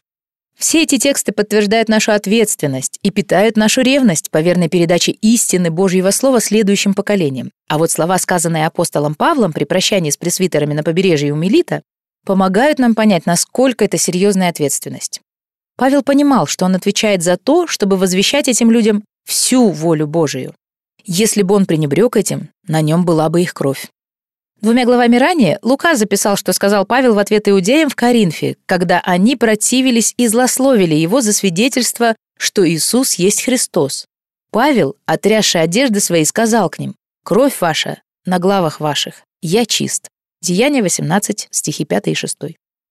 Представление, что мы можем быть виновны в чьей-то крови из-за пренебрежения обязанностью передавать то, что нам поручено, восходит к словам, сказанным Богом пророку Иезекиилю. Иезекииля 3, 17-21, а также 33, 1-9. Ответственность Иезекииля сравнивалась с ответственностью стража на стене, который, увидев меч, идущий на землю, должен поднять тревогу и предупредить находящихся за стеной. Если он пренебрег этой обязанностью, в результате чего погибли те, кого он был обязан предупредить о надвигающейся опасности, их кровь будет на его голове. Однако если люди погибали из-за того, что не вняли предупреждению стража, который добросовестно исполнял свои обязанности, он будет невиновен, а кровь людей будет на их собственных головах. Несомненно, Элиза Спёрджин понимала, что была на стене ради своих детей, включая первенца Чарльза, который никогда не забыл, как она молилась. «Господи, если же мои дети будут упорствовать в своих грехах, то погибнут они не от неведения, и в день суда душа моя должна будет ясно свидетельствовать против них, если они не будут держаться Христа». Нам верена воля Божья и обязанность верно передавать ее следующим поколениям. Мы не отвечаем за то, как дети отреагируют на это. Но мы навлечем на себя суд, если наши дети погибнут от невежества из-за того, что мы пренебрегли своей ответственностью учить их всей воле Божьей. Что такое вся воля Божья? Если мы хотим разобраться с этой ответственностью, нужно выяснить, что же такое вся воля Божья. Иначе как мы вообще сможем с уверенностью сказать, что верно передали своим детям порученную нам истину и потому невиновны в их крови? Очень важно ответить на этот вопрос, и это было непросто для нас, как родителей, на которых лежала ответственность за воспитание двух дочерей в учении и наставлении Господнем. Как пастору мне было еще важнее и труднее ответить на этот вопрос для родителей и церкви в целом, чтобы подготовить их верно исполнять свое призвание и нести ответственность за вверенных им детей. Легко было бы ответить на этот вопрос, показав Библию и сказав «Вот вся воля Божья». Хотя это легко, от этого мало пользы, когда нам надо решать, что именно и когда мы должны преподавать. Павел провел около двух лет с ефесскими пресвитерами. Каков был объем и последовательность его учения? В Библии множество истин, на понимание которых может уйти вся жизнь, и еще больше, чтобы эффективно передать все это следующему поколению. Как можно определить, что именно входит во всю волю Божью, чтобы иметь уверенность, что мы возвестили ее в достаточной мере? Широта и глубина. Для начала следует объяснить родителям и руководителям церкви, что у открытой в Писании воли Божьей есть как широта, так и глубина. Например, мы должны передать следующему поколению широту знания Божьей благости, любви, милосердия, верности, справедливости, могуществе, сострадании, блаженстве и святости, а также о других многочисленных атрибутах Бога. Но в каждом из этих атрибутов есть и глубина, и нашим детям нужно начать постигать ее. Например, возьмем Божью любовь. Большинство детей в воскресной школе очень рано узнают, что Бог есть любовь и что Он любит их. Не все они когда-нибудь смогут заглянуть глубже поверхности и понять истинную суть и глубину Божьей любви. И дома, и в церкви мы часто бываем слишком довольны тем, что наши дети узнают, что Бог их любит, хотя эта любовь не была подробно раскрыта, определена или помещена в контекст святой природы Бога. Павел не счел бы достаточным, если бы у ефесских верующих было такое скудное понимание Божьей любви. Он писал «Для сего преклоняю колени мои пред Отцом Господа нашего Иисуса Христа, от которого именуется всякое Отечество на небесах и на земле, чтобы вы, укорененные и утвержденные в любви, могли постигнуть со всеми святыми, что широта, и долгота, и глубина, и высота, и уразуметь превосходящее разумение любовь Христову. Ефесянам глава 3, стихи 14-15, а также 18 и 19. То же самое можно сказать и о познании Божьего могущества. Двумя главами ранее Павел говорил той же самой группе верующих в Эфесе, что он непрестанно молится о нескольких нуждах, в том числе, чтобы они познали как безмерно величие могущества Бога в нас, верующих. Ефесянам, глава 1, стихи 18 и 19. Заметьте, в обоих случаях Павел указывает, что мы не можем до конца постичь глубину превосходящей разумения любовь или безмерного могущества Бога. Если мы отвечаем за то, чтобы возвещать всю волю Божью, как мы можем быть уверены, что справились, если пределы его любви или могущества невозможно постичь или измерить? Если даже взрослым постичь эти истины кажется невозможным, то тем более сложным представляется научить этому наших детей. Мой предварительный ответ сводится к тому, чтобы призвать нас обращать внимание на то, чему мы учим, и особенно на то, чему мы не учим наших детей.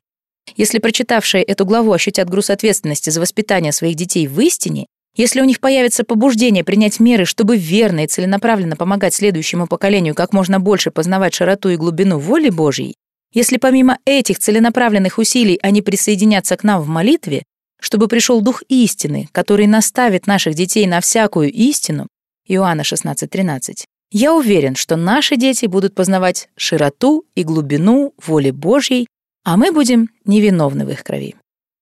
Вся воля Божья в пяти категориях.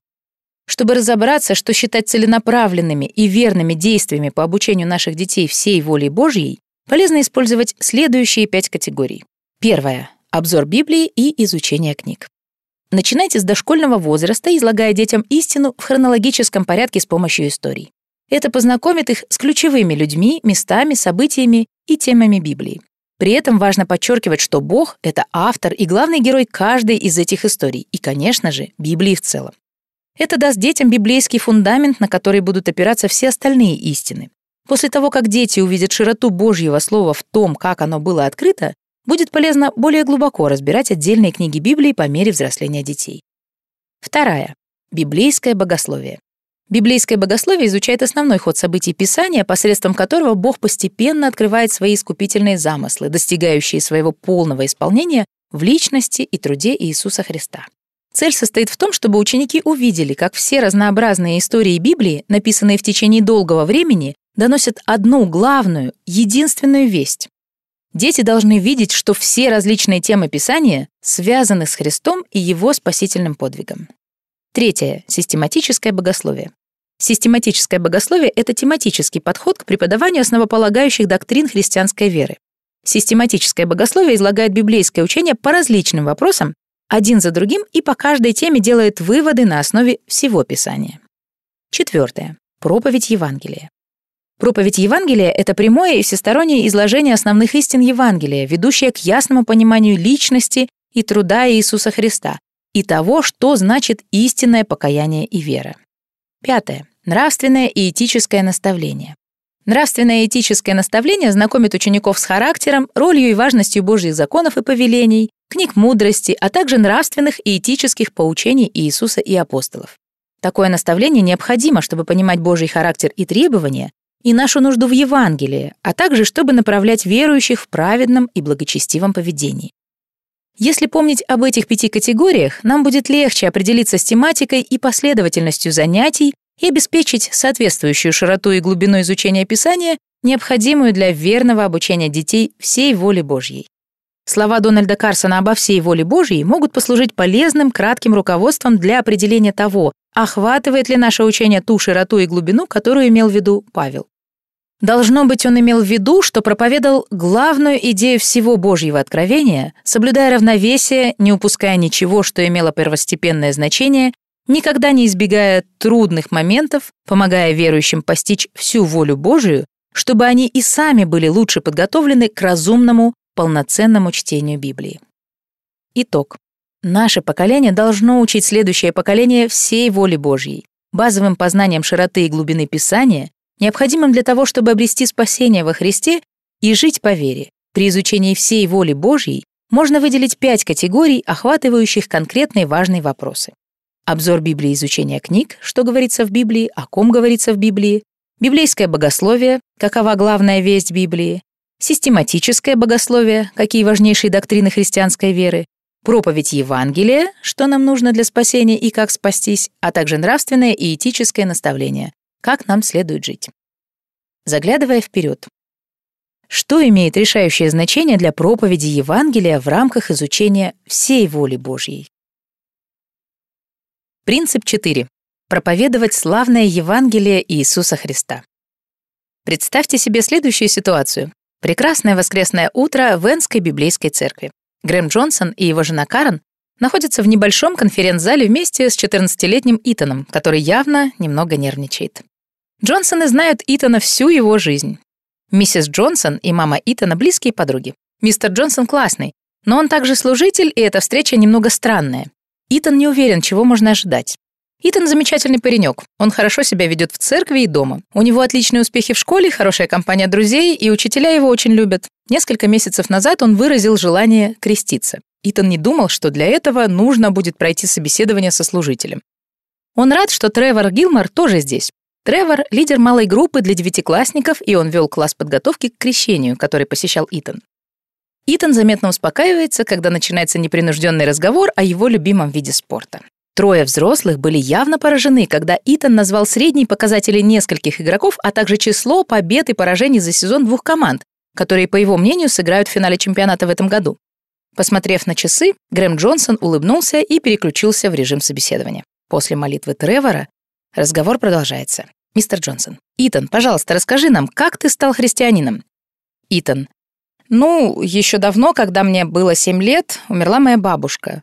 Примерно в то же время, однажды вечером, я думал о ней. Мне было интересно, что она сейчас делает. Я стал думать, каково это — быть мертвым. Я подумал, а правда ли я пойду на небеса, когда умру? Я сильно испугался и спустился на первый этаж поговорить с мамой и папой. Папа рассказал мне, как можно быть уверенным, что я пойду на небеса, когда умру. Мама и папа показали несколько стихов, например, Иоанна 3,16, и рассказали мне Евангелие. Потом мы помолились, и я попросила Иисуса войти в мое сердце. Мистер Джонсон. Спасибо, Итан. Из того, что твой папа рассказал тебе в тот вечер, и из того, что ты узнал в воскресной школе и малой группе, как ты понимаешь Евангелие? Итан. Ну, Библия говорит, что все мы грешники, и поэтому не можем пойти на небеса. Но Иисус умер за наши грехи, поэтому если мы верим в Него и приглашаем в свое сердце, то можем пойти на небеса, когда умрем. Мистер Джонсон. Понятно. А что значит верить в Иисуса? Итан, ну, ты должен верить, что Иисус умер за твои грехи и, ну, что Он Сын Божий. Мистер Джонсон, да, правильно, Библия учит, что Иисус Сын Божий и что Он умер за наши грехи. Как ты думаешь, верит ли сатана, что Иисус Сын Божий и что Он умер за наши грехи? Итан, э, да, наверное. Мистер Джонсон, поскольку сатана верит в Иисуса, как ты думаешь, попадет ли сатана на небеса? Итан, нет, точно нет. Мистер Джонсон, Итан, как ты думаешь, почему грех не дает нам попасть на небеса? Итан, Эм, ну, я точно не знаю. Мистер Джонсон. Ничего страшного, Итан. Какой бы ни была причина, ты знаешь, что грех — это проблема, и он не дает нам попасть на небеса после смерти. Итан. Да, так и есть. Мистер Джонсон. Ты сказал, что для нас важно верить, что Иисус умер за наши грехи. Это правда. И я очень рад, что ты в это веришь. И как, по твоему мнению, смерть Иисуса решает проблему с нашими грехами? Итан, ну, когда Иисус умер, Он взял наши грехи и умер за них, э, чтобы нам уже не, не надо было... Давайте оставим Итана и мистера Джонсона, пока они продолжают свою беседу. Широта и глубина Евангелия. За более чем 30 лет служения пастором и пресвитером в двух разных церквях мне довелось услышать сотни свидетельств людей, которые готовились принять крещение или стать членами церкви. Некоторые из них были молодыми людьми, у которых ситуации и ответы были похожи на только что описанные. В каждом случае цель была в том, чтобы распознать искреннее исповедание веры и достаточное понимание Евангелия. Иногда, как в случае, который мы только что рассмотрели, добиться этого довольно трудно. Как может молодой человек расти в христианской семье, всю жизнь посещать церковь, где проповедуют Евангелие, практически никогда не пропускать занятий в воскресной школе или молодежных собраний и в 14 лет так слабо понимать то единственное, что будет иметь для него значение через тысячу лет. Хотя такой разговор может вызывать разочарование, но еще хуже, когда подобные ответы дает человек вдвое старше Итана или вообще один из его родителей. Итан явно уловил какие-то фрагменты евангельской истины, но, очевидно, не было успешных попыток помочь ему понять широту и глубину Евангелия. Надо уточнить, что показать четкое понимание Евангелия еще не значит быть истинно верующим, так же, как и слабое понимание истины не обязательно говорит об отсутствии подлинной веры. Вопрос в том, как человек может с уверенностью принять Евангелие и исповедовать веру в спасительный труд Христа, если он на самом деле не понимает этого. Как может быть, что мы или наши дети были уверены, что мы рождены свыше, если мы не понимаем, на чем основана наша уверенность? Надо ли крестить детей, которые горят желанием, чтобы их окунули, когда они, по сути, ничего не знают о смысле этого внешнего выражения славного внутреннего и вечного действия Христа в жизни верующего? Этот четвертый принцип – проповедовать славное Евангелие Иисуса Христа – родился из искреннего желания, чтобы те, кто растет в наших церквях, и все, кто придет вслед за ними, унаследовали твердое понимание Евангелия, чтобы возлагать надежду свою на Бога и не забывать дел Божьих. Псалом 77, стих 7. Основанием для этой надежды на Бога стали совершенная жизнь, смерть и воскресение Его Сына, Господа нашего, Иисуса Христа. Это надежда евангельская надежда. Эта евангельская надежда возвещает отчаявшимся грешникам, что спасение дается только по благодати, только через веру, только во Христе. Но важно понимать, что Евангелие складывается и формируется из основных доктрин, находящихся во всем Писании. Например, все атрибуты Бога, включая его триединую природу, отражены в евангельской вести. Природа человека, грехопадение, заветы Бога со своим народом, закон и другие важные истины, постепенно раскрываемые в Ветхом Завете, также служат ключом к пониманию Евангелия. Поэтому мы должны быть осторожны, чтобы приоритетное желание донести Евангелие не повредило намерению преподать широту и глубину всей воли Божьей. Конечно, важно, чтобы Ветхий Завет понимали и изучали в свете Евангелия. Однако в последние годы стали уделять чрезмерное внимание тому, чтобы каждый библейский урок напрямую связывать с Иисусом и Евангелием. Эта тема прозвучала во время записи интервью с Джоном Пайпером, который высказал серьезную озабоченность, что это может превратиться в неоправданно упрощенный принцип толкования. Он сказал, «Опасность слишком быстрого, методичного и регулярного перехода к кресту заключается в том, что, во-первых, это начнет звучать искусственно. Это начнет звучать однообразно, это станет вычурным, потому что вы будете придумывать хитроумные способы, как найти то, чего на самом деле там нет, и это помешает вам видеть то важное, что там есть. Бывает подходящее время и место, чтобы представить детям и молодежи пошаговое изложение Евангелия. Но наша главная цель — заложить прочный фундамент Евангелия для наших детей, чтобы они знали священные писания, которые могут умудрить во спасение верою во Христа Иисуса. Все Писание богодухновенно и полезно для научения, для обличения, для исправления, для наставления в праведности. Да будет совершен Божий человек ко всякому доброму делу приготовлен. 2 Тимофею, глава 3, стихи с 15 по 17. Будем верно наставлять наших детей в истине, а Бог да умудрит их во спасение и оживит надежде Евангелия. Основные истины. Наставничество с акцентом на Евангелие начинается с понимания основных истин Евангелия. Во-первых, Бог — полновластный Творец всего.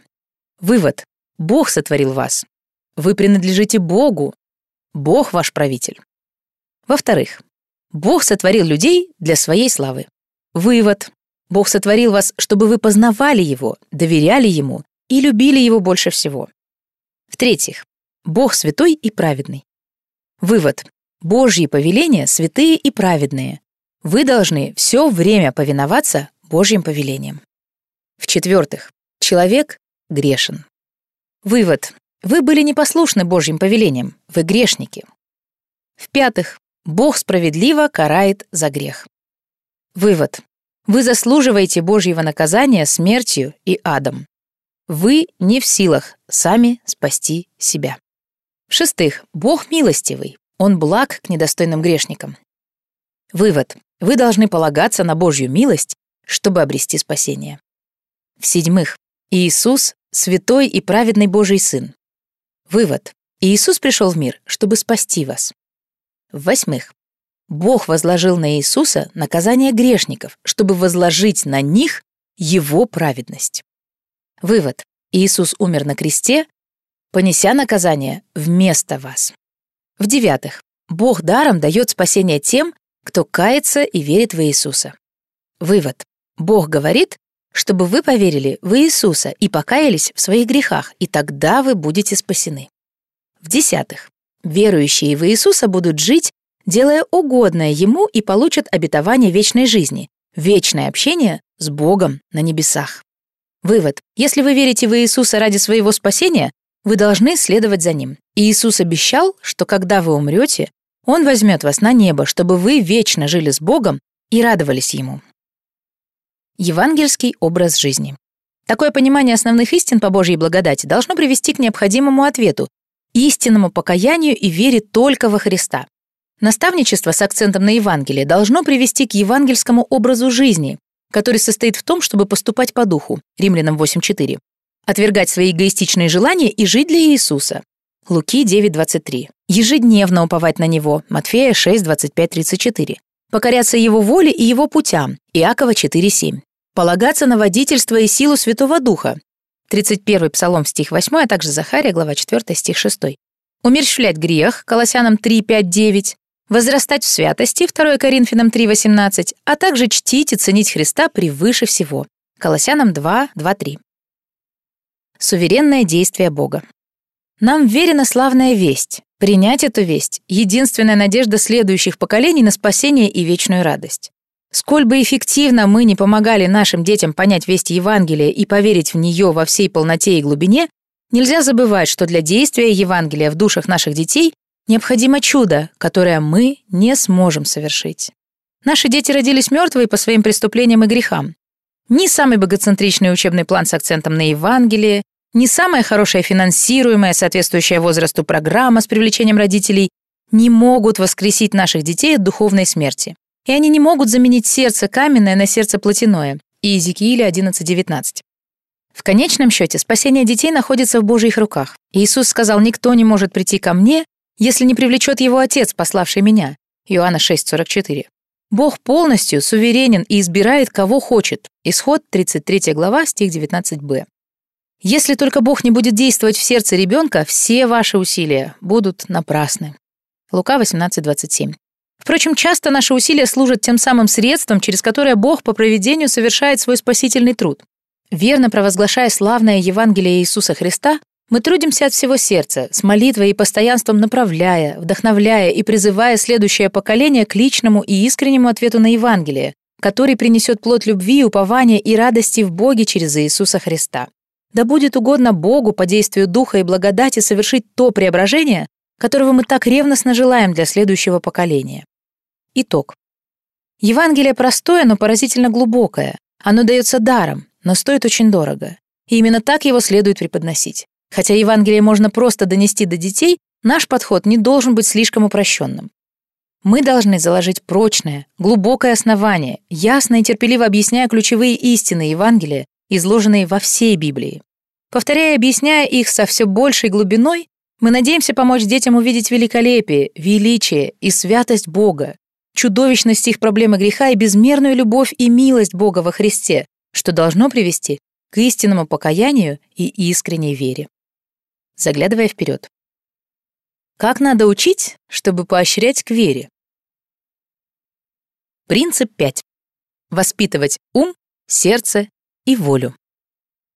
Детям недостаточно просто знать, о чем говорит Библия и чему она учит. Для плодотворного воспитания следующего поколения крайне важно иметь возможность наставлять разум, затрагивать сердце и влиять на волю. Посмотрите, как моя жена обращалась к разуму, сердцу и воле, наставляя мальчика, который соврал. Салли вела урок для шестиклассников по 31-му псалму, и тема урока была «От сокрушения к прощению». Подчеркивая слова в тексте, определяя их значение, задавая вопросы и отвечая на них, а также следя за логикой отрывка, ученики открыли для себя истину, что утаивание греха приносит страдания и вред, а искреннее признание греха ведет к прощению. Этот урок дал наставление для ума. Но само по себе знание не приносит свободы от греха. Для этого нужно покаяние. А чтобы оно произошло, надо затронуть сердце и повлиять на волю. Пока Салли вела урок, размышляя и молясь о том, как затронуть их сердца, ей захотелось спросить, скрывал ли кто-нибудь из них свой грех и каков был результат такого утаивания. Один мальчик поднял руку и признался, что когда участвовал в соревновании по рыбалке, то солгал и сказал, что поймал три рыбы, хотя на самом деле поймал две. За этот улов в три рыбы он получил награду Ученики сидели в потрясенном молчании, слушая это искреннее исповедание. «К чему привело утаивание этого греха?» — спросила моя жена. Паренек тихо ответил. «Каждый раз, когда я вижу эту награду, я чувствую себя виноватым. Все в классе были под впечатлением». Салли объяснила классу, что чувство вины — это благословение, которое может привести нас к покаянию. Все вместе они обсудили, как освободиться от греха через исповедание, и к концу занятия мальчик понял, какие шаги ему нужно сделать, чтобы освободиться от вины за свой грех. Он не только понимал, что делать, его разум получил информацию, но и хотел освободиться от греха, его сердце было затронуто. Но он еще не был свободен, пока не решился признаться в своем грехе родителям, а затем исповедать его Богу и попросить прощения. В этот момент подключилась его воля. Ребенок поступил на основании истины. Хотя мы не всегда видим результат своих наставлений, как разум познает истину, мы должны помочь детям понять, как применять истину в своей жизни. Если они примут эту истину, соглашаясь с ней сердцем, Святой Дух даст им возможность действовать в соответствии с ней, используя волю.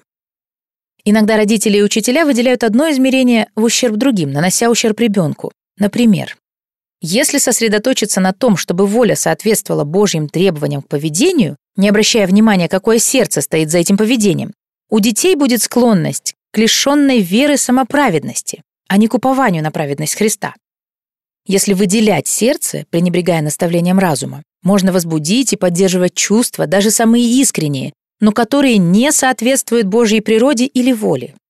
Если подчеркивать наставление разума, но уделять мало внимания тому, как нужно реагировать на Слово Божье, действовать и жить по нему, мы рискуем создать у детей впечатление, что Бог и Его Слово не имеют отношения к их жизни. Ум, сердце и воля важны все три. Как же их затронуть? Наставлять ум. По Божьему замыслу библейское наставление начинается с обращения к разуму. Посмотрите, как Писание постоянно использует подобные слова учить, возвещать, наставлять, сообщать, рассказывать и так далее. В ответ на Божье Слово мы призваны внимать, знать, рассуждать, исследовать, размышлять и так далее. Это не ограничивается простым чтением Писания и донесением библейских знаний до наших детей, хотя это важный первый шаг. Вдумайтесь в эти слова Джона Пайпера из его статьи «Убедительная причина для усердной подготовки ума». Недавно я читал послание к евреям и размышлял над ним. И вдруг меня осенило, что основная и убедительная причина для образования, усердной подготовки ума, заключается в том, чтобы человек мог читать и понимать Библию.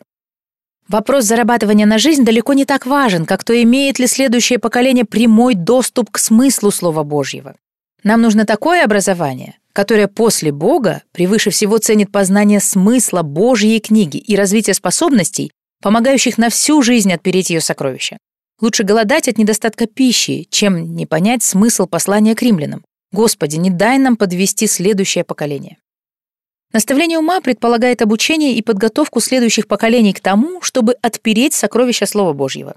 Для этого обязательно нужно научить их правильно обращаться и взаимодействовать с самой Библией. Один из самых наглядных показателей состояния христианского образования в наших церквях это все более частое отсутствие Библии в воскресных классах.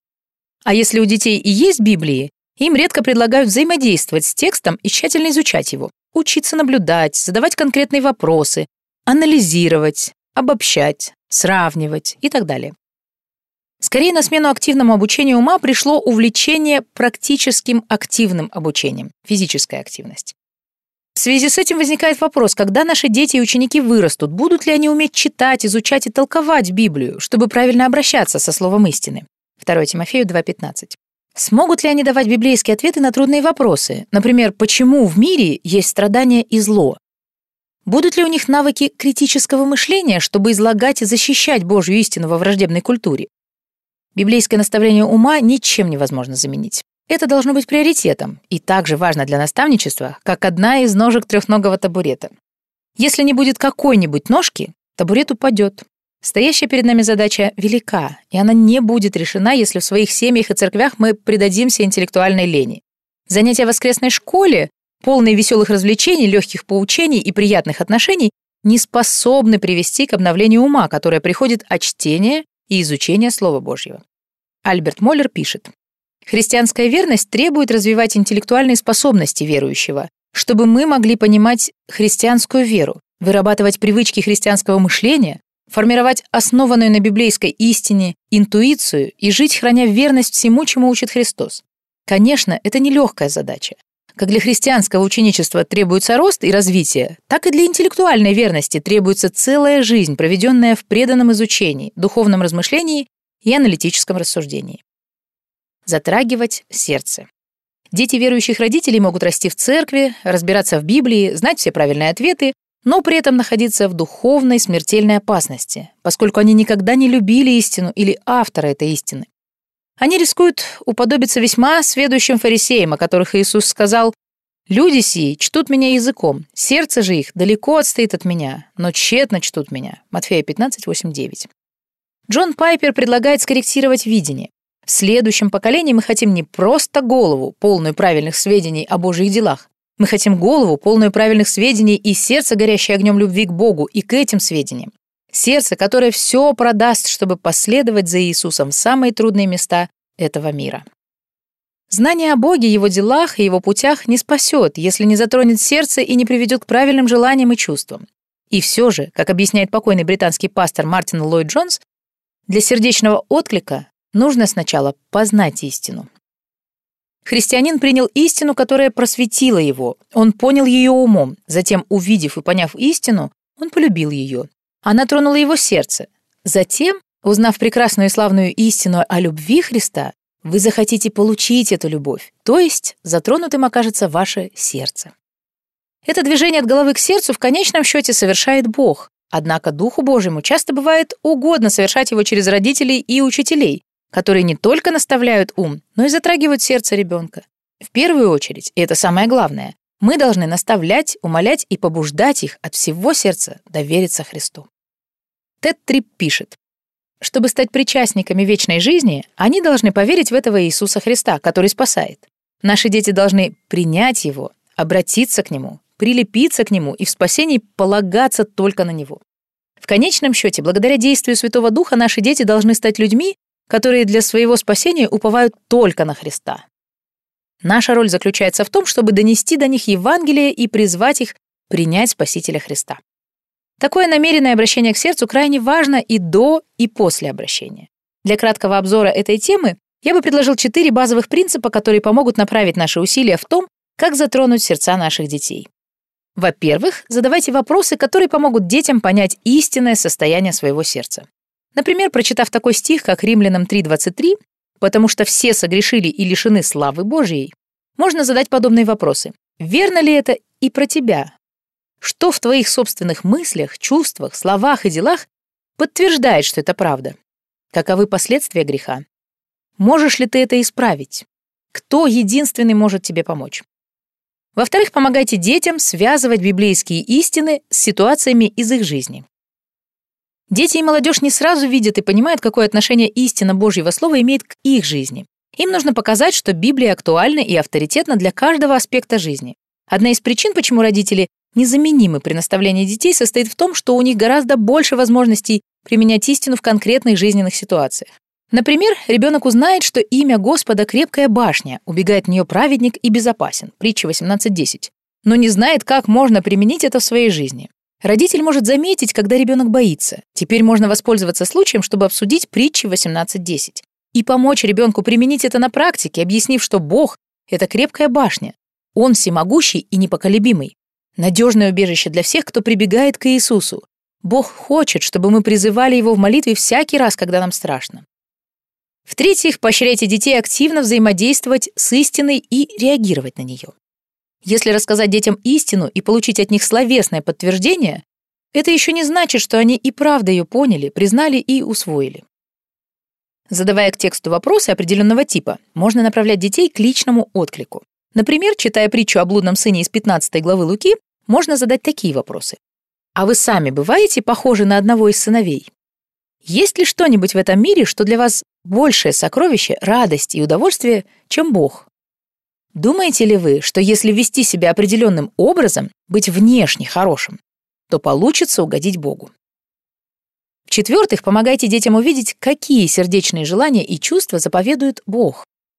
Не спрашивайте, что они чувствуют по поводу того или иного текста или библейской истины, а покажите им, какие желания и чувства Бог заповедует им в ответ. Например, «Покайтесь и веруйте в Евангелие» Марка 1.15. «Утешайся Господом» Псалом 36.4. «Надейся на Господа всем сердцем твоим и не полагайся на разум твой» Притча 3.5. «Смиритесь пред Господом» Иакова 4.10. Влиять на волю. Давид поет в Псалме 39, стих 9. «Я желаю исполнить волю Твою, Боже мой, и закон Твой у меня в сердце». Павел говорит римлянам 2.13. «Потому что не слушатели закона праведны перед Богом, но исполнители закона оправданы будут». Иаков увещевает в Иакова 1.22 «Будьте же исполнители слова, а не слушатели только, обманывающие самих себя». В Иоанна 14.15 Иисус говорит «Если любите меня, соблюдите мои заповеди». И в 21 стихе он говорит «Кто имеет заповеди мои и соблюдает их, тот любит меня». Свидетельством истинной спасающей веры служит растущее желание жить в послушании Христу. Хотя это происходит благодаря преображающему действию Святого Духа, от своих детей Бог также ожидает реальных усилий, покорности и подчинения своей воле Его совершенной воле. Мы не можем совершить это преображение, происходящее в жизни наших детей по благодати силой Духа. Однако мы можем побудить их молиться и просить Бога изменить их сердца, чтобы они были исполнители слова, а не слушатели только. Объясняя Слово Божье молодым людям и обсуждая его с ними, надо побуждать их к библейской реакции на услышанную истину. Чтобы развивать в них сердце и волю ученика, необходимо показывать им, какого ответа требует от них Слово Божье, и поощрять их сделать шаг веры. Наша роль как родителей и учителей заключается в том, чтобы мы призывали, побуждали и вдохновляли детей следовать за Иисусом, ходить Его путями и каждый день своей жизни подвязаться добрым подвигом веры. Вот несколько способов, как можно повлиять на волю, побуждая к подчинению и послушанию Богу. Первое. Внушайте им суверенную власть Бога над их жизнью. Дети должны понимать, что Бог — их суверенный Творец. Он сотворил их, и они принадлежат Ему, мы все должны отвечать перед ним, как верующие, так и неверующие. Еще до обращения детей надо учить признавать власть и правильно реагировать на нее, начиная с власти родителей. Когда вы учите двухлетнего ребенка слушаться папу и маму, убирая свои игрушки, вы закладываете в нем основания для благочестивого подчинения и послушания, которое, если Господу будет угодно, пригодится ему для истинного благочестия, когда он вырастет. Второе. Подчеркивайте авторитет Писания. Все наши мысли, чувства, слова и поступки должны подчиняться Слову Божьему. Например, объясняя такой стих, как Ефесянам 6.1, «Дети, повинуйтесь своим родителям в Господе, ибо сего требует справедливость». Задайте подобные вопросы. Говорит ли Бог повиноваться только тогда, когда вам этого хочется? Говорит ли Бог повиноваться только тогда, когда это кажется справедливым? Заострите внимание на библейском смысле повелений в Писании. Третье. Помогайте им видеть, что Писание касается всех наших слов и поступков. Слишком часто молодые люди не видят и не понимают достаточности и актуальности Писания для повседневных ситуаций. Например, филиппийцам 2.4 сказано «Не о себе только каждый заботься, но каждый и о других». Как это связано с тем, что одноклассник не справляется с домашним заданием по математике? Или, допустим, брат или сестра очень хотят поиграть в одну игру, а вы хотите в другую? Что, если бабушке нужна помощь в уборке дома, а вам хочется пойти в парк с друзьями? Четвертое. Показывайте, что подчинение Христу и послушание Его Слову принесет им радость. Давид говорит о Божьих заповедях, и раб твой охраняется ими. В соблюдении их великая награда. Псалом 18.12. Божьи повеления и наше подчинение им служат не для подавления нашей радости, а для ее усиления. Пятое. Побуждайте их замечать и использовать помощь, которую дает Бог. Бог даровал своим детям все необходимое, чтобы помогать расти в уподоблении Христу. 2 Петра 1.3. Это прежде всего Божье Слово, сила живущего в нас Святого Духа и молитва. Но также есть родители, церковь и другие благочестивые верующие, которые готовы помогать детям расти в благочестии. Шестое. Помогайте им видеть, что подчинение и послушание длятся всю жизнь и основаны на благодати. Признайте, что следование за Иисусом и рост послушания — это медленное, постоянное движение вперед. Для этого надо ежедневно бороться с грехом в своей жизни, проявлять веру, доверять Иисусу в новых ситуациях и повиноваться конкретным повелениям. Но мы все же будем снова и снова терпеть неудачи. В конечном счете, наше упование — Христос и Его совершенное послушание. Он милостиво дарует прощение, когда мы исповедуем свои грехи и обращаемся к Нему. Наши усилия по наставничеству должны призывать, побуждать и вдохновлять детей со страхом и трепетом совершать свое спасение. Используя данные им знания, уповая на то, что хотя для нас это невозможно, но Бог пробудит в их сердцах желание действовать согласно этим знаниям, потому что Бог производит в них и хотение, и действие по своему благоволению. Филиппийцам 2, 12, 13. И последняя, исключительно важная мысль о наставлении ума, сердца и воли. Как родители и учителя мы должны служить примером этих вот животворных истин. Путь к сердцу ребенка начинается с сердца родителя и учителя. Вспомните порядок наставничества, установленный Моисеем для Израиля во Второзаконии 6.6.7. Сначала «Да будут слова сии, которые я заповедую тебе сегодня в сердце твоем». Затем внушай их детям твоим. Учить наших детей истине совершенно необходимо, но этого недостаточно, пишет Рэнди Алькон. Прочное основание жизни состоит в том, чтобы не только слушать слова Божьи, но и исполнять их. Матфея 7, 24, 27. Он продолжает. Мы, как родители, должны своим примером учить наших детей Божьей истине, показывая ее через применение и послушание. Истина, что надо проводить время с Богом, должна быть видна в том, что мы проводим время с Богом. Истину о Христовом прощении надо показывать, когда мы дома просим прощения и прощаем. Истина о том, что благовестие важно, должна подтверждаться нашими усилиями по благовестию. Нам, как родителям, следует мужественно и самоотверженно показывать пример тех убеждений, о которых мы заявляем. Иначе наши дела будут говорить так громко, что наших слов совсем не будет слышно. Иногда дети не будут нас слушать, но едва ли они не будут нам подражать. Итог. Чтобы дети лично познавали, принимали и применяли библейскую истину, необходимо воспитывать их ум, сердце и волю. Для этого мы должны усердно наставлять ум, обеспечивая его необходимыми инструментами и навыками для правильного чтения, изучения, толкования и применения Писания.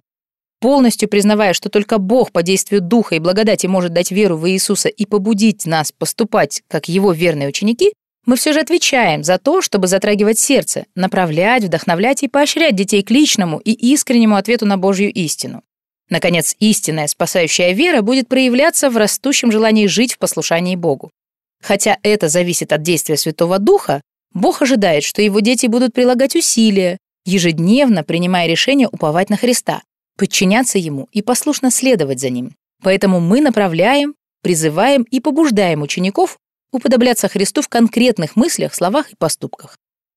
Заглядывая вперед, можно следовать всем названным выше принципам, принять библейское видение, наладить тесное сотрудничество между церковью и семьей, учить всей воле Божьей, проповедовать славное Евангелие Иисуса Христа и воспитывать ум, сердце и волю. Но это не значит, что дети обязательно будут возлагать надежду свою на Бога. Что еще мы можем сделать? Принцип 6. Молиться, полагаясь на суверенную Божью благодать. В 1982 году и еще раз в 1985 году мы вместе с Салли стояли перед братьями и сестрами во Христе, держа на руках младенца и давали пять обещаний на специальном служении посвящения. С тех пор, почти за три десятилетия, я помог сотням родителей в двух церквях дать те же самые обещания. В последнем из пяти обещаний были следующие слова. «Обещаете ли вы с Божьей помощью постоянно молиться, чтобы по Божьей благодати ваши дети поверили, что только в Иисусе Христе они обретут прощение грехов и исполнение всех Его обещаний, включая вечную жизнь, и с этой верой следовали за Иисусом как Господом и повиновались Его учению. Нет ничего, что верующие родители могли бы желать для своего ребенка больше, чем вечной жизни и вечной радости перед лицом Иисуса Христа. Даже если, к сожалению, это не то, чего мы больше всего хотим для своих детей, мы не можем уклониться от данной Богом ответственности, что мы, как родители и руководители церкви, должны верно воспитывать детей в евангельской надежде. И мы не можем не замечать, что наши дети могут быть спасены только Божьей благодатью через веру в Иисуса Христа. Ефесянам 2.8. Отрезвляющий и смиряющий факт состоит в том, что я, как и любой другой родитель, абсолютно не способен дать своим детям то, чего мое сердце больше всего для них желает. Даже имея ревность по наставничеству следующего поколения, мы совершенно не в состоянии справиться с поставленной перед нами задачей. Наши лучшие старания не имеют силы воскресить детей от духовной смерти к вечной жизни. Мы не можем заменить каменные сердца на плотяные. Мы не можем создать в них желание и волю следовать за Иисусом и ходить Его путями. Мы не можем устранить грех, навеки разделивший их с Богом. Самое библейское видение, самые лучшие стратегии воспитания и самое всестороннее наставление в христианской вере, согласно Второзаконию 6.7.9, не гарантирует, что дети будут рождены свыше и что их родители обретут радость видеть, как они ходят в истине. 3 Иоанна 4 стих. Именно поэтому в пятом обещании, которое мы давали, когда стали родителями, было необходимое пояснение. С Божьей помощью постоянно молиться, чтобы по Божьей благодати. Вести детей к спасению можно только с Божьей помощью и благодаря преображающей силе Его благодати. Смотри Лука 18.27. Самое важное, что я могу сделать, чтобы мои дети имели то, что я для них желаю, это искать помощи у Бога и молиться, чтобы Его благодать совершила в сердце моего ребенка то, что не в моих силах. Для любого ребенка спасающая вера — это дар Божий, не отдел, чтобы никто, ни родители, ни пастор, ни дедушка, ни бабушка, ни учитель воскресной школы не хвалился. Ефесянам 2, 8, 9. Вот почему серьезный подход к наставничеству следующего поколения означает серьезный подход к регулярной, искренней, библейской молитве о вере следующего поколения. Сила Божья в Евангелии Иисуса Христа, его непреложные замыслы о наших детях и наша постоянная ответственность воспитывать их в вере – все это соединяется в молитве. Вечером перед своим распятием Иисус сказал Петру, Сатана просил, чтобы сеять вас как пшеницу, но я молился о тебе, чтобы не оскудела вера твоя. Луки 22, 31, 32. Разве не поразительно? Иисус, Сын Божий, держащий Вселенную словом силы своей, посчитал необходимым молиться, чтобы вера Петра не оскудела, хотя раньше он называл этого самого человека камнем и абсолютной властью заявил «На сём камне я создам церковь мою, и врата ада не одолеют ее». Матфея 16, 18 молиться дома о следующем поколении. Решение молиться о следующих поколениях или о чем-нибудь другом лучше всего выполнять, выработав постоянную практику или привычку молитвы. Личной молитвы, родительской молитвы и семейной молитвы. В семье есть много возможностей и способов молиться за детей. У нас дома я мог молиться над нашими девочками почти каждый вечер перед тем, как они ложились спать. Перед тем, как они ложились спать. В один из вечеров весной 1991 года я так молился, и меня охватило глубокое чувство собственной непригодности, когда я задумался о том, чего я больше всего желаю для Эми и Кристи, а также о своих серьезных недостатках как отца. Я завершил ту молитву благословением из чисел 6, 24, 26. «Да благословит тебя Господь и сохранит тебя, да презрит на тебя Господь светлым лицом своим, с тех пор каждый вечер почти без исключений моей отцовской привилегии при завершении дня было возложить правую руку на голову каждой дочери и произнести библейское благословение. В каждый из таких моментов мои дочери видели, как их папа выражал свою зависимость от Бога для исполнения желаний своего сердца и видения для их жизни. Салли, вероятно, молилась о вере наших детей и внуков больше, чем о чем-либо другом. Несколько лет назад она написала брошюру «Молитва о следующем поколении», где объясняет, как молиться по текстам Писания. Это ее любимый способ молитвы о следующем поколении. Мы никогда не должны недооценивать вечное влияние верной материнской молитвы о вере своих детей. На протяжении десятилетий меня вдохновлял пример Джорджа Макласки, жившего более 150 лет назад. Он, как и я, был отцом двух дочерей. Также он понимал, что не может дать своим дочерям то, чего желает для них больше всего. Через некоторое время, после того, как родились Бесси и Элли, Джордж твердо решил молиться ежедневно с 11 часов утра до полудня, причем не только за духовное благополучие своих дочерей, но и за их детей и детей их детей. Только Бог знает, сколько плода принесли эти молитвы. Но есть существенные основания полагать, что Бог преклонил свое ухо к верным молитвам Джорджа Макласки. Бесси и Элли выросли, уверовали в Иисуса и последовали за ним, как за Господом. У них обоих мужья стали пасторами. И вскоре Джордж уже молился за своих четырех внучек и одного внука. Все четыре внучки вышли замуж за пасторов, а внук стал пастором. Первые два правнука Джорджа были мальчиками. Одним из них был Холланд Лондон, который посвятил 30 лет пасторскому служению в поместных церквях Орегона и Калифорнии. Затем еще 20 лет помогал семьям служителей через служение от пастора к пастору.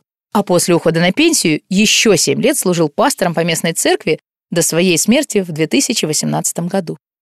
Старший двоюродный брат Лондона, первый правнук Джорджа, не стал пастором. Вместо этого он занялся психологией, начал писать книги для христианских родителей, основал семейное служение и вел ежедневную радиопередачу, которую впоследствии транслировали более 7 тысяч станций по всему миру, более чем на 10 языках. Эту передачу ежедневно слушали более 220 миллионов человек в 164 странах. И в 80-е и 90-е годы он стал человеком, который, несомненно, был самым влиятельным и значительным лидером движения за укрепление семьи, охватившего всю Америку. Польза, которую принесли для царства этот человек, Джеймс Добсон, и его двоюродный брат Холланд Лондон, не говоря уже о влиянии их предков и потомков, объясняется тем, что Бог преклонил свое ухо к молитвам верного отца, жившего пять поколений назад. Молиться в церкви о следующем поколении. Служение следующему поколению в поместной церкви должно формироваться и развиваться на основании убеждения, что успех этого служения больше зависит от силы, какую дает Бог, 1 Петра 4.11, чем от наших собственных усилий. Как мы можем молиться об этом? Джордж Барна в своем исследовании заметил, что церкви с наиболее эффективным духовным развитием детей особое внимание уделяли молитве. По его мнению, вклад этих церквей в молитву, возможно, был самым важным направлением их служения. Он выяснил, что наиболее плодотворные детские служения уделяют особое внимание молитве в пяти областях. Учителя молятся за своих учеников. Учителя молятся с другими учителями. Добровольные помощники молятся за учителей и учеников. Общая молитва за детское служение и молитва за служение под руководством родителей. Первое. Учителя молятся за своих учеников. Барна также отметил, что наиболее эффективные церкви побуждали своих учителей, сотрудников и служителей церкви регулярно молиться за каждого ученика. Молитва идет рука об руку с верным наставлением из Писания. Чарльз Спёрджин подчеркивал эту нужду, обращаясь к учителям. Священное Писание должно стать средством вашего спасения через веру. Познавайте Библию, читайте Библию, исследуйте Библию, и все же это само по себе не спасет вас. Что говорил сам Господь наш?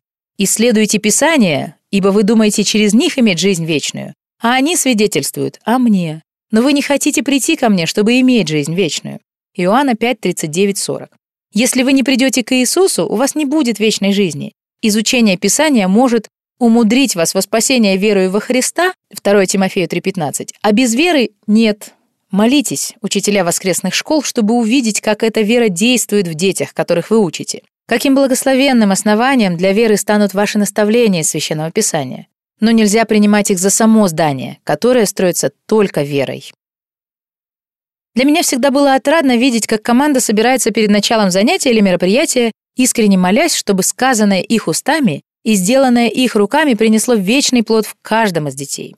В обеих церквях, где я служил, добровольные помощники в яслях понимали, что в их обязанности входит следить за тем, чтобы за каждого ребенка помолились хотя бы один раз за время пребывания в яслях. В напоминание об этом на стенах были размещены цитаты из молитв и утверждения о видении. Когда родители забирали своих малышей, им в том числе сообщали, что за детей помолились. Члены команды могут собираться заранее, чтобы молиться за детей и просить о следующем. Чтобы Святой Дух был здесь, принося дух мира и порядка в наш класс чтобы Бог действовал, даруя детям внимательные уши, умы и сердца. Чтобы все наши чувства, слова и действия служили тому, чтобы прославлять Бога, назидать детей и указывать им на непревзойденное сокровище Иисуса. Чтобы Бог защитил нас и детей от ненужных, отвлекающих моментов и стрел врага. Чтобы Слово Божье четко провозглашалось учителями и было понятно детям. Чтобы посетители чувствовали, что их любят и принимают. Чтобы детей с особыми потребностями любили, принимали и помогали им. Чтобы дети проявляли друг к другу милость, терпение и любовь. Чтобы евангельские истины принимались с искренней верой. Чтобы время нашего поклонения было наполнено выражением истинной любви и хвалы. Чтобы руководителям малых групп была дана мудрость и рассудительность, когда они будут побуждать детей откликнуться на предложенные истины. Чтобы мы мудро и богоугодно реагировали на непокорность, невнимательность и неуместные глупости и так далее чтобы родители ощущали помощь и поддержку, а также имели желание и возможность активно обучать своих детей дома, чтобы каждый ребенок в нашем классе по суверенной Божьей благодати рос и становился взрослым человеком, всецело посвященным Иисусу Христу. Второе. Добровольные помощники молятся за учителей и учеников. Барна также говорила о важности добровольных помощников, которые молятся за учителей и учеников. Много лет одно из молодежных служений нашей церкви для каждого ребенка в этой программе находило взрослого, который бы молился за него. Доброволец брал на себя обязательство молиться за ребенка весь год. И часто в результате этого возникали крепкие узы, а регулярная молитва продолжалась много лет. Третье. Общая молитва за детское служение. Кроме того, Барна отметил, что для церкви важна регулярная общая молитва. В 2018 году я написал небольшую книгу под названием «Большие, бесстрашные библейские молитвы за следующее поколение. Это пособие, призванное способствовать серьезной молитве за наставничество следующего поколения.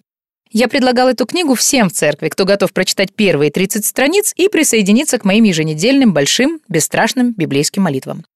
Пасторская молитва за новое поколение во время богослужения также занимает важное место в жизни общины.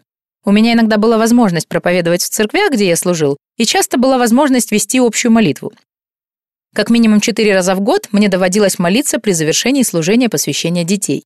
Я заметил, что когда я от имени всей общины молился Богу о детях богоцентричными, насыщенными, библейскими молитвами, люди соглашались и принимали эти желания для своих собственных детей. Долгие годы показали, что это эффективный способ не только вести общину в молитве за следующее поколение, но и прививать церкви совместное видение и надежду в отношении следующих поколений. Четвертое. Молитва за служение под руководством родителей. Последняя область молитвенного служения, указанная Барной, исходит от родителей. Он написал, что некоторые церкви организуют для родителей молитвенное время и рассылают молитвенные письма, а другие назначают служителей и других помощников, чтобы они молились именно о нуждах родителей и детей. Суть в том, что молитва важна, важна для нас, важна для наших детей.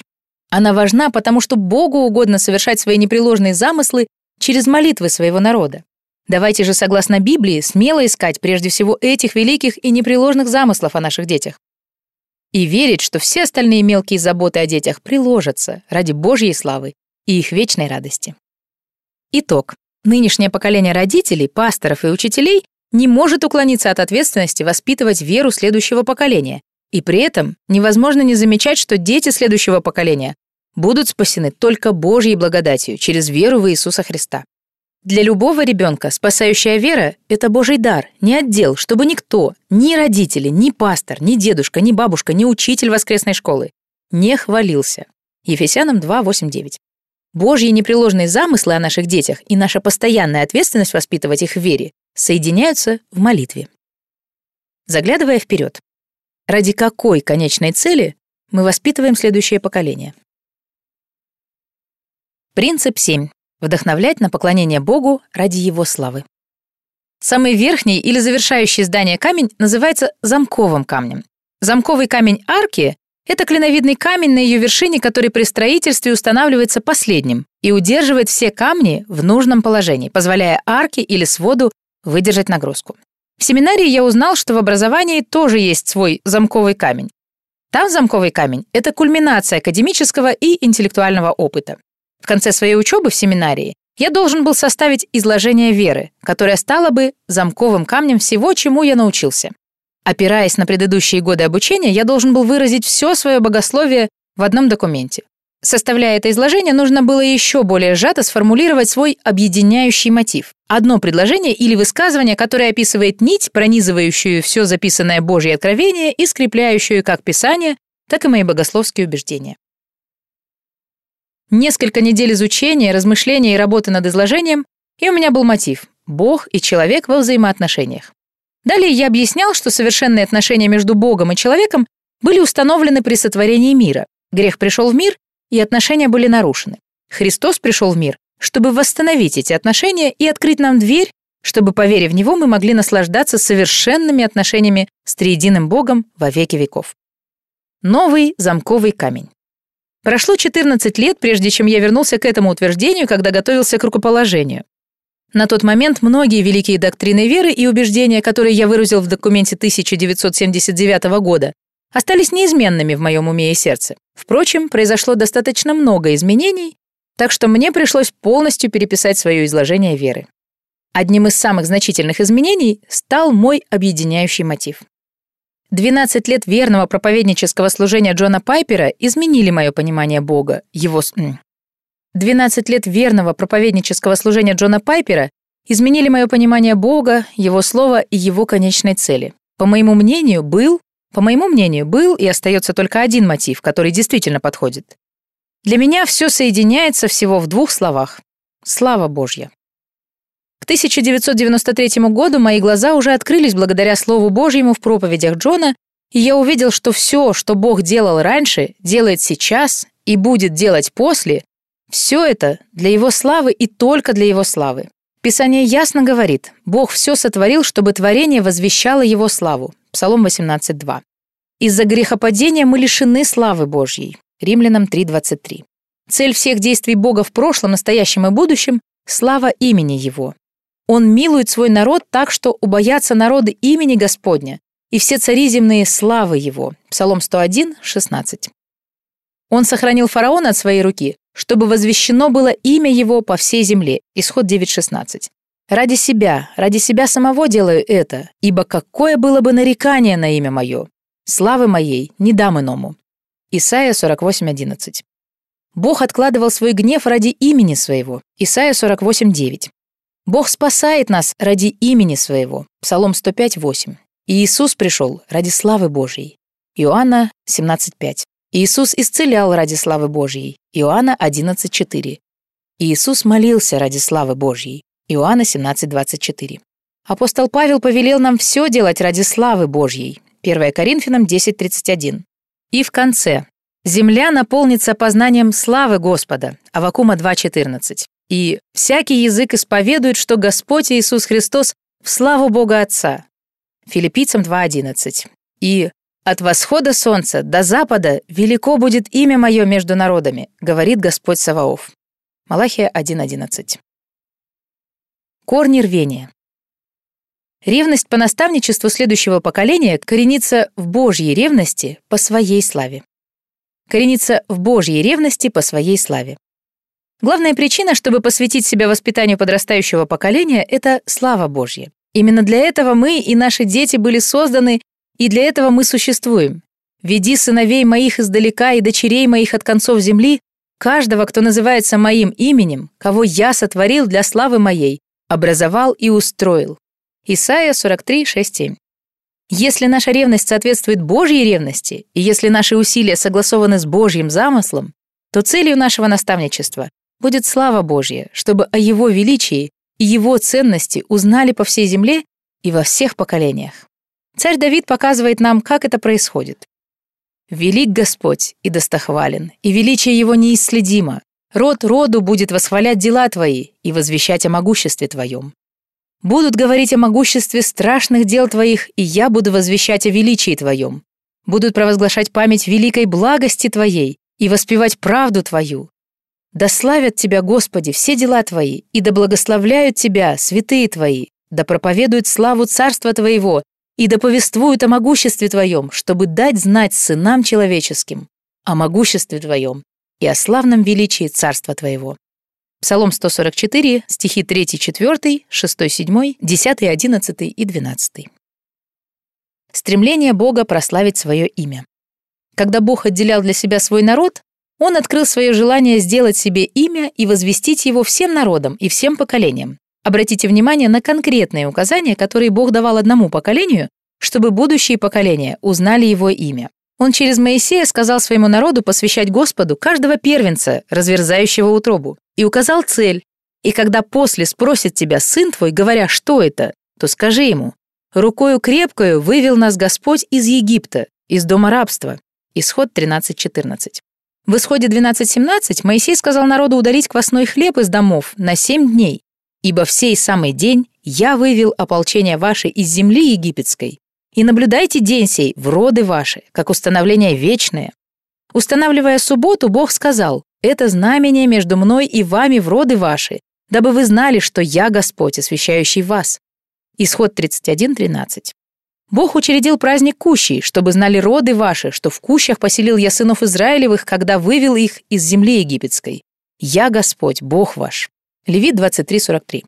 Бог повелел израильтянам установить 12 камней на западном берегу Иордана с такой целью. Когда спросят в последующее время сыны ваши отцов своих, что значат эти камни, скажите сынам вашим, Израиль перешел через Иордан сей по суше, ибо Господь Бог ваш иссушил воды Иордана для вас, доколе вы не перешли его. Так же, как Господь Бог ваш сделал с Черным морем, которое иссушил Господь Бог ваш перед нами, доколе мы не перешли его, дабы все народы земли познали, что рука Господня сильна, и дабы вы боялись Господа, Бога вашего, во все дни».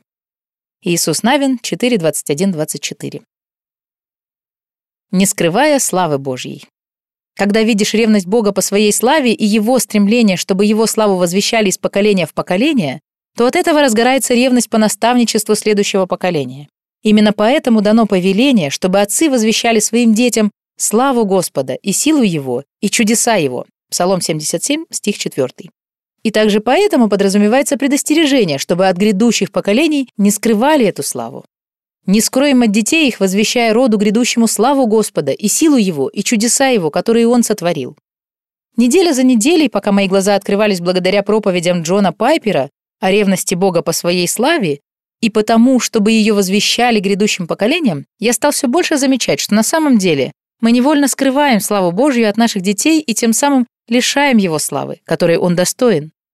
Мы упускали два очевидных вывода из Псалма 77 стиха 4. Во-первых, дела, о которых мы должны рассказывать, это дела Господа, но мы рассказывали о них так, что казалось, словно их совершил кто-то другой. Есфирь спасла свой народ. Иисус Навин взял Иерихон. Петр исцелил хромого. Иосиф истолковал сон фараона и так далее. Второй очевидный вывод заключается в том, что если эти дела Господа являют Его славу, то именно славу Господа и следует возвеличивать, рассказывая эти истории. А если возвеличивается слава Господа, то ответом слушающих должно быть поклонение. Пока неделя за неделей слава Божья возвеличивалась в поклонении через то, что Джон Пайпер называет экспозиционным ликованием, все больше возрастал разрыв между моим опытом на совместном богослужении и опытом наших детей и молодежи в воскресной школе. Мы слушали, как достославный Бог исполнил свои обещания, воздвигнув Моисея для руководства своим народом, а наших детей призывали быть хорошими помощниками, как Мариам, которая помогла маме присматривать за своим маленьким братом Моисеем, оставленным на берегу Нила. Наши сердца наполнялись поклонением, поскольку Бог, сотворивший мир и все, что в нем, не требует служения рук человеческих, как бы имеющий в чем-либо нужду, сам давая всему жизнь и дыхание, и все. Деяние 17, 24, 25. А наших детей учили, что Иисус призывал своих учеников, потому что ему нужны были помощники, и они тоже могут быть его помощниками. Мы поклонялись Иисусу как тому, кто могущественно умножает рыбу и хлеб, утоляя нужды и голод каждого сердца. А наши дети слушали, как пять тысяч человек смогли насытиться, потому что один мальчик отдал свою рыбу и хлеб, и постигали, как важно делиться. Есть несколько способов, как можно невольно скрывать славу Божью от наших детей. Мы можем сместить внимание и славу с Бога на одного или нескольких библейских персонажей. Мы можем вместо главной истины истории выделить несущественную, часто нравоучительную идею. И мы можем учить тому, что истина, но делать акцент не там, где нужно. Возьмем, к примеру, эти три верных утверждения. «Бог любит меня». Бог заботится обо мне. Бог слышит меня, когда я молюсь. Все три утверждения абсолютно верны, но если мы в них больше выделяем себя, а не Бога, мы сообщаем ложную идею и умоляем Божью славу. Искренне желая помочь детям не унывать и ощущать себя ценным для Бога, мы можем сказать, Бог любит тебя, заботится о тебе и слышит тебя, когда ты молишься, потому что ты такой особенный. Они могут уйти, чувствуя себя особенными, но при этом у них будет ложное представление о себе и о Боге. Давайте посмотрим, как можно иначе донести истину этих трех утверждений. Бог настолько любящий и милостивый, что Он любит таких недостойных грешников, как мы с вами. Бог знает все, и поэтому Он точно знает, что нам нужно. Бог все может, и поэтому Он может дать нам все, в чем мы нуждаемся. Бог верен своим детям. Поэтому он заботится о них и обеспечивает всем необходимым. Бог постоянно наблюдает за миром и действует в нем. Поэтому от его внимания ничто не ускользает. Поскольку Бог внимателен к своим детям, он слышит их, когда они молятся. Слыша это, дети по-прежнему будут чувствовать ободрение от Божьей любви, знания и внимания, но что еще важнее, это будет побуждать их восхищаться Божьей славой и приступать к Нему в смирении, имея верное представление о всемогущем Боге, которому они призваны поклоняться. В одной популярной детской Библии история о Сидрахе, Месахе и Авдинага заканчивается словами «Помните, дети, Бог создал вас особенными, и Он вас очень любит». Благонамеренный автор этой истории переключил внимание детей с Бога на самих себя. Бог спас Сидраха, Месаха и Авдинага не потому, что они были особенными. Бог спас Сидраха, Месаха и Авдинага, чтобы показать, что всемогущий, суверенный Бог всей Вселенной разрушает злые планы человека. Этот бог больше, чем золотой истукан, которому эти благочестивые юноши отказались поклоняться. Этот бог — Господь всех, и да не будет других богов перед лицом его. Эти три человека были особенными, потому что принадлежали Богу, а Он всегда верен своим детям. Он великий Бог, Бог щедрый и благосердный, долготерпеливый и многомилостивый и истинный. Псалом 85.15. Провозглашение славных дел Божьих ведет к поклонению. Когда мы превозносим Божью славу, возвещая Его славных делах, это и есть то, что Бог предназначил, чтобы поддерживать огонь поклонения. У меня не возникает никакого желания петь, когда мне говорят, какими особенными были Сидрах, Месах и Авдинага. Но когда мне показывают Бога, который властвует над силами природы и побеждает силы зла, чтобы осуществить свои непреложные замыслы ради своей славы и радости своего народа, тогда поет мой дух в похвалу славы и благодати Божьей. В детстве моей любимой песней в воскресной школе была песня «Маленький мальчик Давид» по очевидной причине. Слова этой песни передают основной сюжет, но не упоминают настоящего героя. Песня начинается так. «Маленький мальчик Давид, молился он всегда. Маленький мальчик Давид, журчащий ручей течет. Маленький мальчик Давид, он пять камней берет».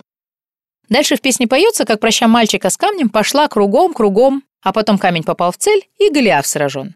Ребенку может нравиться эта песня, и он будет петь ее с удовольствием, как я когда-то. Но те, кто заботился о моей вере, не сознавали, как эта безобидная песня превозносила мальчика Давида и помогала мне не замечать славу Бога, на которого уповал Давид. Интересно, как бы откликнулось мое сердце, если бы я услышал эту историю в таком виде. Голиафа боялась все израильское войско. Но Богу не нужно большое войско, чтобы победить Голиафа. Бог все может. И чтобы показать Израилю, что он все может, Бог использовал мальчика с прощой и камнем, чтобы убить великана. Бог послал Давида навстречу великану. Давид раскрутил прощу кругом-кругом, и Бог дал Давиду точно прицелиться. И Бог направил камень точно в голову Голиафа. Камень Божий сразил великана Голиафа. Для Бога нет ничего трудного. Бог всегда побеждает своих врагов. Я не так хорошо помню, какими были мои ум и сердце в 7 лет, чтобы уверенно сказать, как бы я отреагировал. Однако я уже почти 30 лет вижу, что если возвещать дивные Божьи дела, превознося Божью славу, то это вдохновляет детей поклоняться Богу ради Его славы и радоваться в нем. В яркой проповеди под названием «Род роду будет восхвалять дела твои» по Псалму 144 стиху 4 Джон Пайпер сказал «Восхвалять значит ликовать о Боге. Обучение следующего поколения должно быть нацелено не просто на обучение, но в нем должно быть и ликование. Если учителя и родители учат детей сами не ликуют о Боге, они не смогут привить им ликование о Боге. Сухое, бесстрастное, равнодушное наставление о Боге, будь то дома или в церкви, это в лучшем случае полуправда. Оно говорит о Боге одно, а показывает другое. Это непоследовательно. Оно говорит, что Бог велик, но говорит это так, словно Бог невелик. Надежда и видение этого седьмого принципа в том, что наши дети будут славить Бога, отдавая Ему свою величайшую любовь, честь, верность, доверие, послушание, хвалу и поклонение. Это единственное, что может привести их к вседостаточной и нескончаемой радости. Итог. Если наша ревность соответствует Божьей ревности, и если наши усилия согласованы с Божьим замыслом, то целью нашего наставничества будет слава Божья, чтобы о Его величии и Его ценности узнали по всей земле и во всех поколениях. Когда мы должным образом превозносим Божью славу, возвещая о Его славных делах, естественным откликом сердца будет поклонение. Если возвещать дивные Божьи дела, подчеркивая Божью славу, то это вдохновляет детей поклоняться Богу ради Его славы и радоваться в нем. Заглядывая вперед. А что, если мы утратим ревность по этим принципам наставничества? Не унывайте. Посему, имея по милости Божией такое служение, мы не унываем. 2 Коринфянам 4.1. Мы переходим к последней главе книги, призванной пробудить ревность по наставничеству следующего поколения. И я могу сказать, что лично знаю, как быстро эта ревность может испариться. Для меня одним из самых тяжелых искушений в служении было искушение унывать. Разные обстоятельства и происшествия могут искушать нас унывать в наставничестве следующего поколения.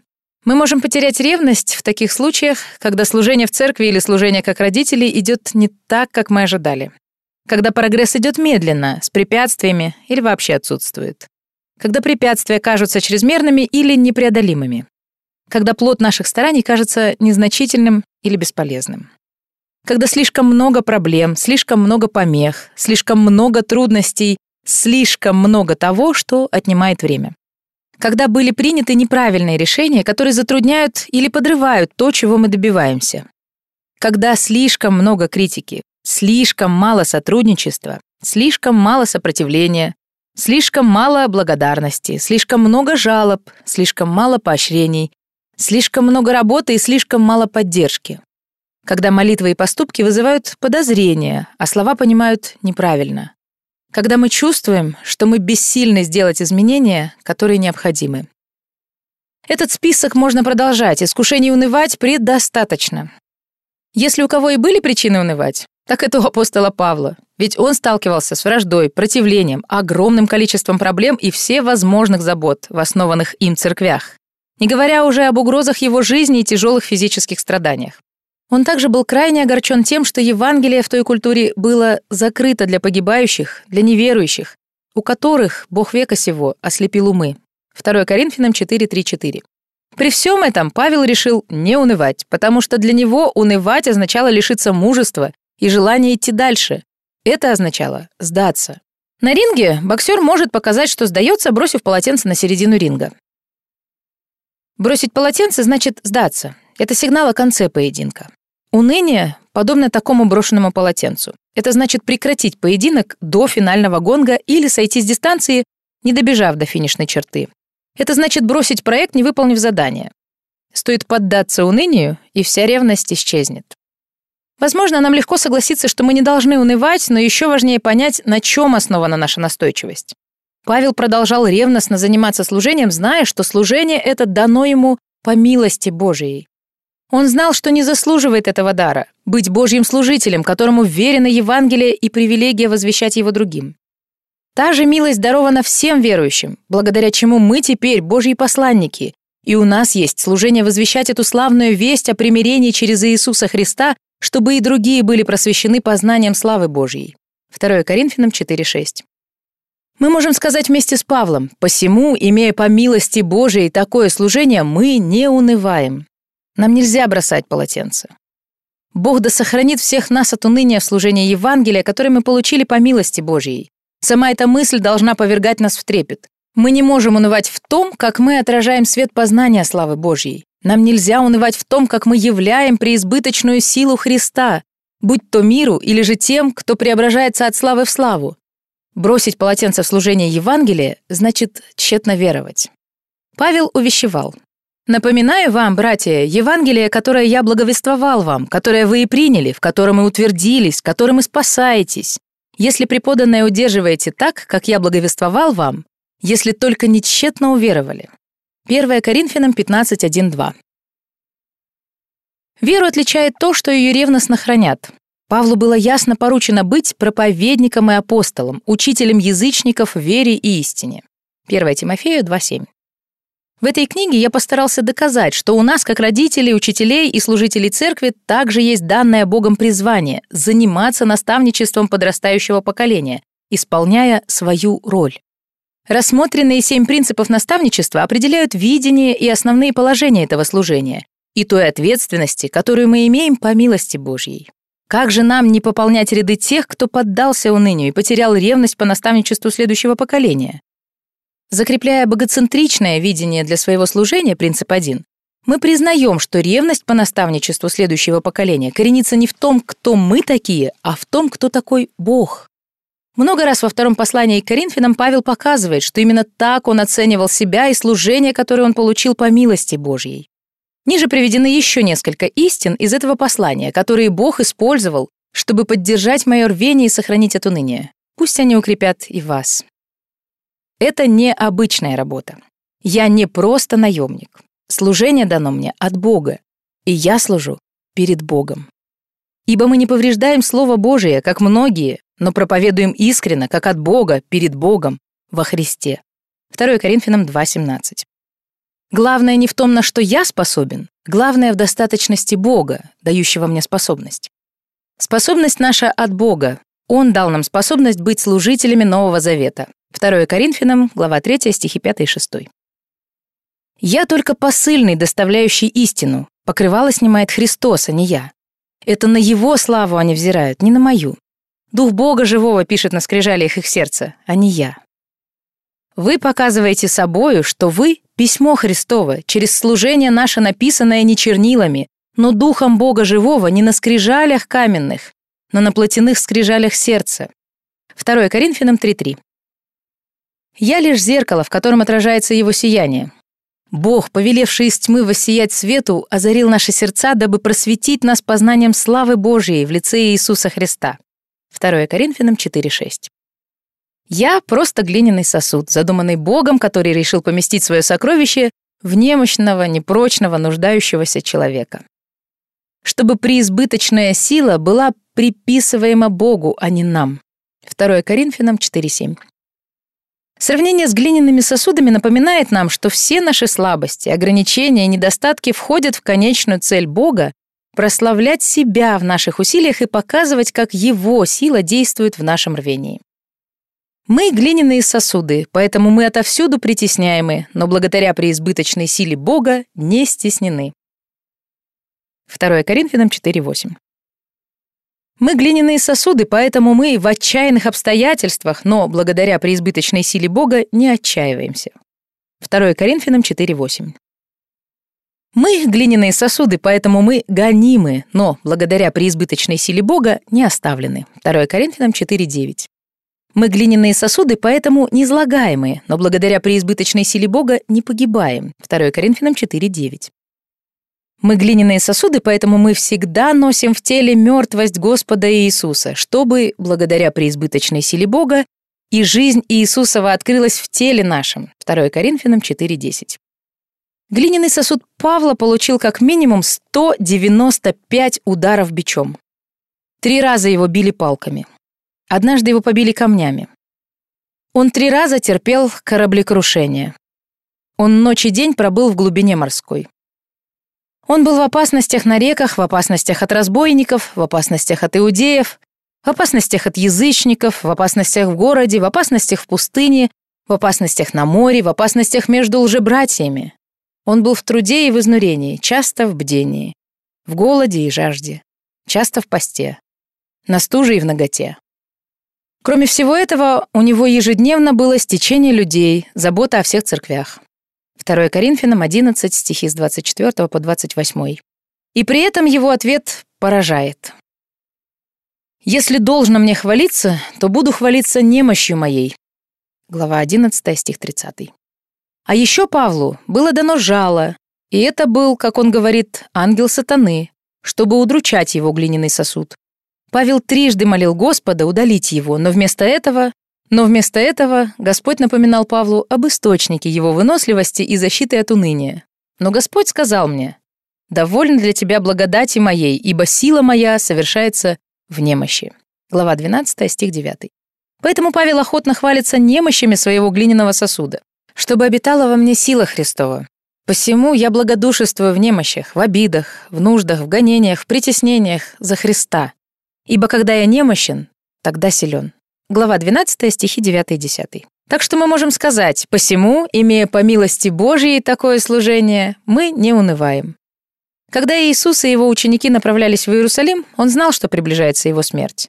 Один из способов, как он готовил их к своему уходу, был рассказ, который, как говорит Лука, должен был напомнить им, что должно всегда молиться и не унывать. Лука 18.1.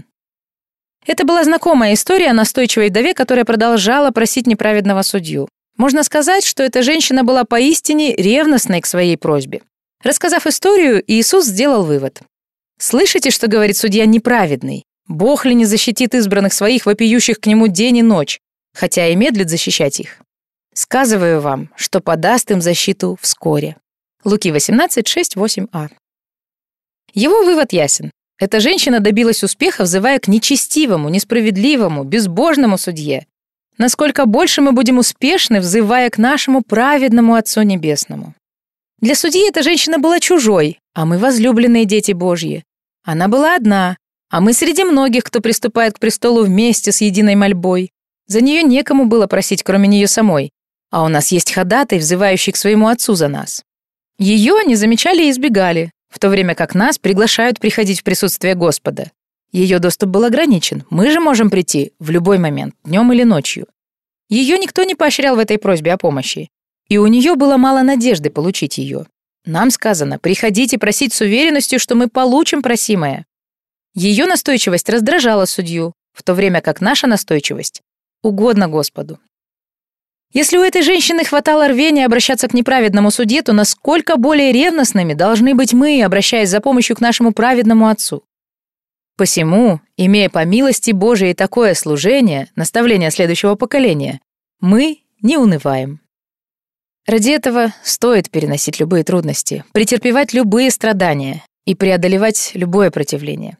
Ибо кратковременное, легкое страдание наше производит, мы надеемся, и для наших детей тоже, в безмерном преизбытке вечную славу.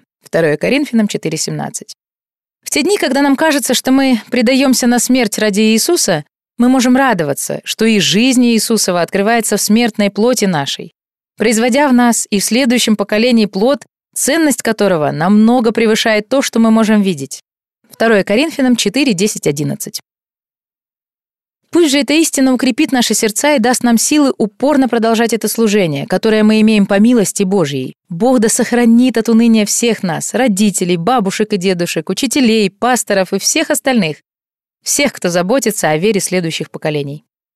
Имея непоколебимую надежду на все то, каков Бог, и на все то, что Он обещал, будем пламенеть духом и силой, какую дает Бог, твердо решив принять библейское видение для веры следующего поколения.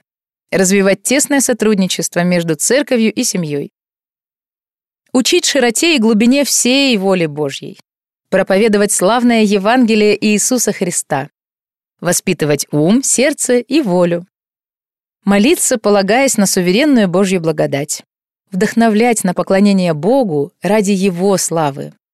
Делайте все это ревностно, делайте все это ради незыблемой надежды и вечной радости следующих поколений. А тому, кто действующую в нас силой может сделать несравненно больше всего, чего мы просим или о чем помышляем, тому слава в Церкви, в Иисусе Христе, во все роды, от века до века. Аминь. Ефесянам 3, 20, 21. Приложение 4. Род роду будет восхвалять дела твои. Образование ради ликования в следующем поколении. Джон Пайпер. Баптистская церковь Бетлехем. Род роду будет восхвалять дела твои и возвещать о могуществе твоем. Псалом 144, 4. Ответственность каждого поколения перед следующим. Каждому поколению христиан Библия вверяет заботу о том, чтобы следующее поколение услышало о великих делах Божьих. Бог не сбрасывает с неба новую Библию на каждое поколение. Он задумал, чтобы прежнее поколение научило новое поколение читать и размышлять, и доверять, и слушаться, и радоваться. Бог действительно лично подходит к каждому новому поколению верующих, но Он делает это с помощью библейских истин, которые они узнают от предыдущих поколений. Дух не сходит, скажем так, вертикально, тогда как Божья истина передается горизонтально. Но есть и другая причина, почему Псалом 144.4 настолько актуален для нашей сегодняшней темы. Ведь там не только говорится, что истина передается от поколения к поколению, но и что она передается определенным образом, она передается с ликованием и ради ликования. Посмотрите, какие здесь выражения. Здесь не говорится «род роду будет сообщать о делах твоих», но «род роду будет восхвалять дела твои». Восхвалять значит ликовать о Боге. Обучение следующего поколения должно быть нацелено не просто на обучение, но в нем должно быть и ликование. Если учителя и родители, уча детей, сами не ликуют о Боге, они не смогут привить им ликование о Боге. Сухое, бесстрастное, равнодушное наставление о Боге, будь то дома или в церкви, это в лучшем случае полуправда. Оно говорит о Боге одно, а показывает другое. Это непоследовательно. Оно говорит, что Бог велик, но говорит это так, словно Бог не велик. Псалом 144.4 указывает другой путь. Род роду будет восхвалять дела твои. Пусть хвала передает истину следующему поколению, потому что цель истины — это хвала. Цель образования — ликование. Поэтому пусть то, как происходит образование, послужит примером ликования.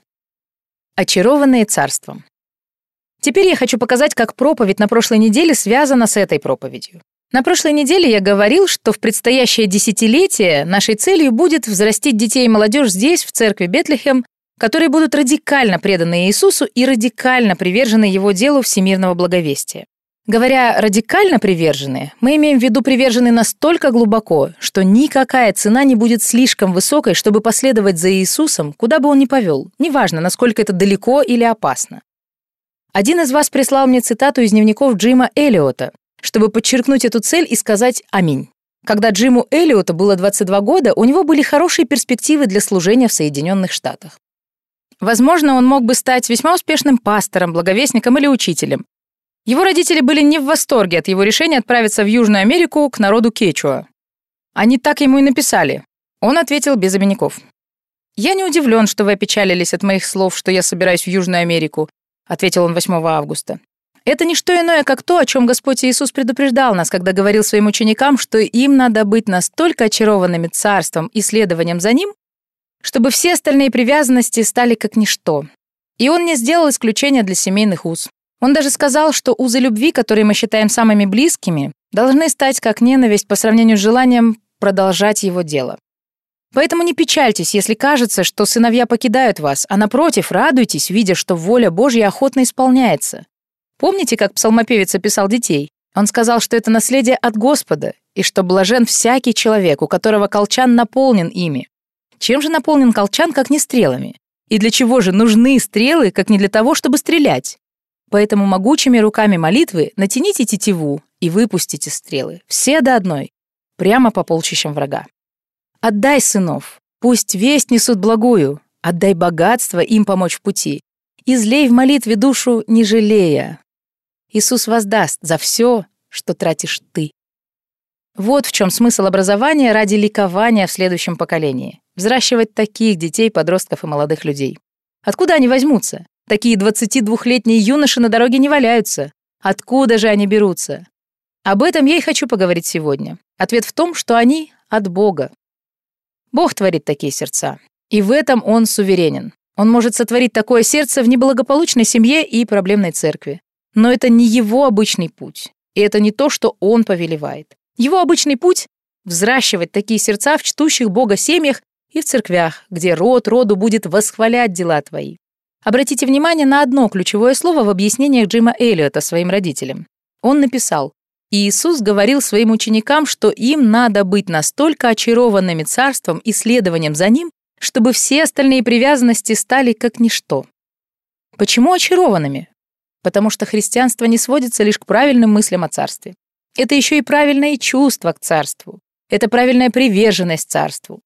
Это не просто обучение следованию за Иисусом. Это ликование в следовании за Иисусом. Вот где связь с Псалмом 144.4. «Род роду будет восхвалять дела твои и возвещать о могуществе твоем».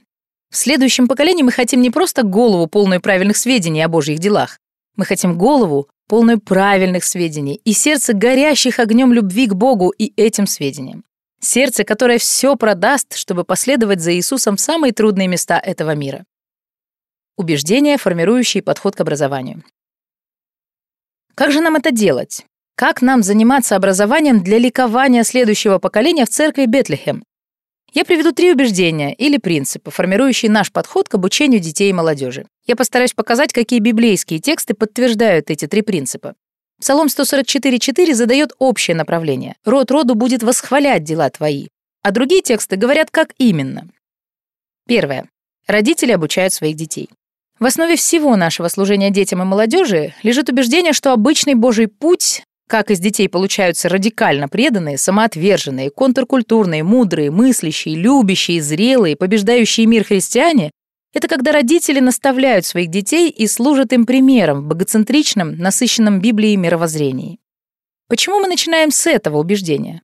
Потому что во Второзаконии 6, 4, 7 сказано «Слушай, Израиль, Господь Бог наш, Господь един есть, и люби Господа Бога твоего всем сердцем твоим, и всею душою твоею, и всеми силами твоими, и да будут слова сии, которые я заповедую тебе сегодня, в сердце твоем, и внушай их детям твоим, и говори о них, сидя в доме твоем, и идя дорогою, и ложась, и вставая». Смотри также Второзаконие 11.19.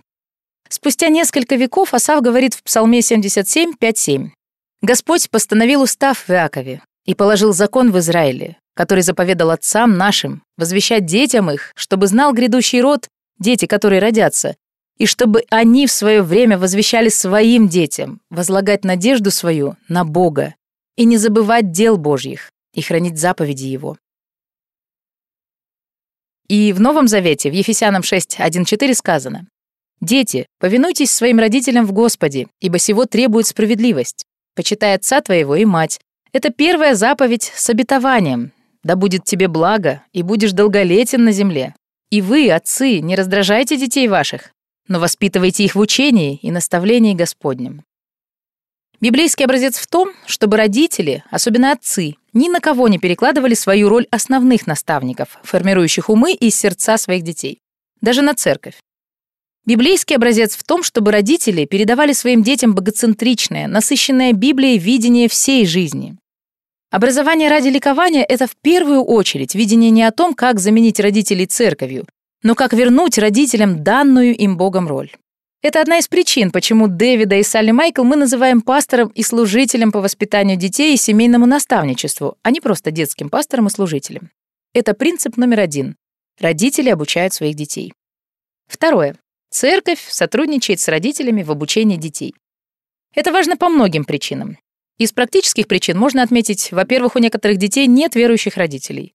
Во-вторых, некоторые семьи с одним родителем настолько перегружены, что нуждаются в любой помощи, какую смогут получить. В-третьих, мамы и папы бывают самых разных способностей, так что им может понадобиться поддержка в этом несовершенном мире, и даже в идеальном. В-четвертых, даже самое лучшее семейное обучение только выиграет от дополнительного наставления в церкви. И в-пятых, некоторые аспекты Божьего характера легче ухватить в обстановке совместного наставления, чем дома. По поводу этого последнего пункта обратите внимание на второзаконие 31, 10, 13. «И завещал им Моисей, и сказал, по прошествии семи лет, в год отпущения, в праздник Кущий, когда весь Израиль придет явиться пред лицо Господа, Бога твоего, на место, которое изберет Господь, читай сей закон пред всем Израилем вслух его, Собери народ, мужей, и жен, и детей, и пришельцев твоих, которые будут в жилищах твоих, чтобы они слушали и учились, и чтобы боялись Господа Бога вашего, и старались исполнять все слова закона сего. И сыны их, которые не знают сего, услышат и научатся бояться Господа Бога вашего во все дни, доколе вы будете жить на земле, в которой вы переходите за Иордан, чтобы овладеть ею. Обратите внимание на слова в 13 стихе «сыны их, которые не знают сего». Значит ли это, что Моисей полагал, что отцы не будут выполнять своих обязанностей, а общее собрание раз в семь лет восполнит этот недостаток? Видимо, нет. Скорее всего, это значит, что есть нечто, что можно усвоить, заметить и ощутить именно на таких собраниях, в то время как дома это обычно не получается. Питер Крейги считает, что смысл этого текста в следующем. Эта церемония будет иметь образовательный смысл. Впрочем, молодое поколение впервые в полном смысле узнает, что такое завет. Стих 13. Хотя они и до этого знали о нем, его смысл до конца дойдет до них, лишь когда они покинут свои дома и селения, чтобы выслушать публичное чтение закона перед всем Израилем. Смотри стих 11. Из этого можно извлечь урок, что обучение в церкви может быть важным дополнением и подкреплением к тому, что родители делают дома. Поэтому сотрудничество между родителями и церковью – это образец, который мы принимаем для церкви Бетлехем. В Новом Завете есть место, из которого видно, что евреи не считали, что тексты о домашнем обучении исключают дополнительное образование у тех, кто был особенно компетентен. В Деяниях 22.3, когда Павел говорил в свою защиту перед иудеями, он сказал, «Я иудеянин, родившийся в Тарсе Киликийском, воспитанный в этом городе при ногах Гамалиила, тщательно наставленный в отеческом законе, ревнитель по боге, как и все вы ныне». Обратите внимание на слова, что он учился у Гамалиила, буквально при ногах Гамалиила. Именно там обычно сидели юные ученики одаренного раввина, слушая его наставления. Это не значит, что родители не выполняли своих обязанностей. Это значит, что говоря, что ответственность за формирование ума и сердца детей лежит главным образом на их родителей, мы не имеем в виду, что они не могут или не должны обращаться к одаренным учителям в дополнение к своим усилиям. Итак, принцип номер один – родители обучают своих детей. Принцип номер два – церковь сотрудничает с родителями в обучении детей. А теперь принцип номер три. Церковь помогает готовить родителей к обучению детей. Когда дети вырастают и становятся взрослыми, они не перестают учиться и расти. По меньшей мере, они не должны переставать. Смотри 2 Петра 3.18, 1 Коринфянам 14.20. И поскольку некоторые из них станут родителями и будут воспитывать детей, их надо продолжать учить и наставлять согласно Библии. И у церкви есть высокое призвание позаботиться об этом. Моисей говорит народу во Второзаконии 4.9, «Только берегись и тщательно храни душу твою, чтобы тебе не забыть тех дел, которые видели глаза твои, и чтобы они не выходили из сердца твоего во все дни жизни твоей. И поведай о них сынам твоим и сынам сынов твоих». Сначала Моисей должен послужить народу, а они должны беречься и хранить свою душу. Тогда они смогут учить своих детей. Так и в Новом Завете Павел говорит в Ефесянам 4, 11, 12, и Христос поставил одних апостолами, других пророками, иных евангелистами, иных пастырями и учителями к совершению святых на дело служения для созидания тела Христова. Пастыри и учители готовят святых к служению, служению воспитания детей, служению воскресной школы и детского клуба, а также к сотням других способов заботиться о других юных и старых. И если подвести итог, это значит, что образование ради ликования в следующем поколении основано на трех принципах. Первое. Родители обучают своих детей. Второе. Церковь сотрудничает с родителями в обучении детей. И третье. Церковь помогает готовить родителей к обучению детей. И если у вас есть глаза, чтобы видеть, вы поймете, что этот последний пункт охватывает всех. Церковь, где библейскую истину преподают только детям, будет становиться все менее и менее глубокой, пока водоем библейского учения не обмелеет настолько, что из него невозможно будет пить и находить слова жизни. И где раньше, возможно, была сильная, преподающая Библию, превозносящая Христа, миссионерски настроенная церковь, останется лишь пренебрегающая Библией, преуменьшающая Бога социальное христианство. Защититься от этого и сохранить водоем истины и учения полным, глубоким и чистым, чтобы из него можно было пить в любом возрасте. Вот цель образования ради ликования в следующем поколении. Я надеюсь, что вы будете в нем участвовать, и молюсь об этом. Другие приложения и материалы доступны в печатном и электронном издании книги.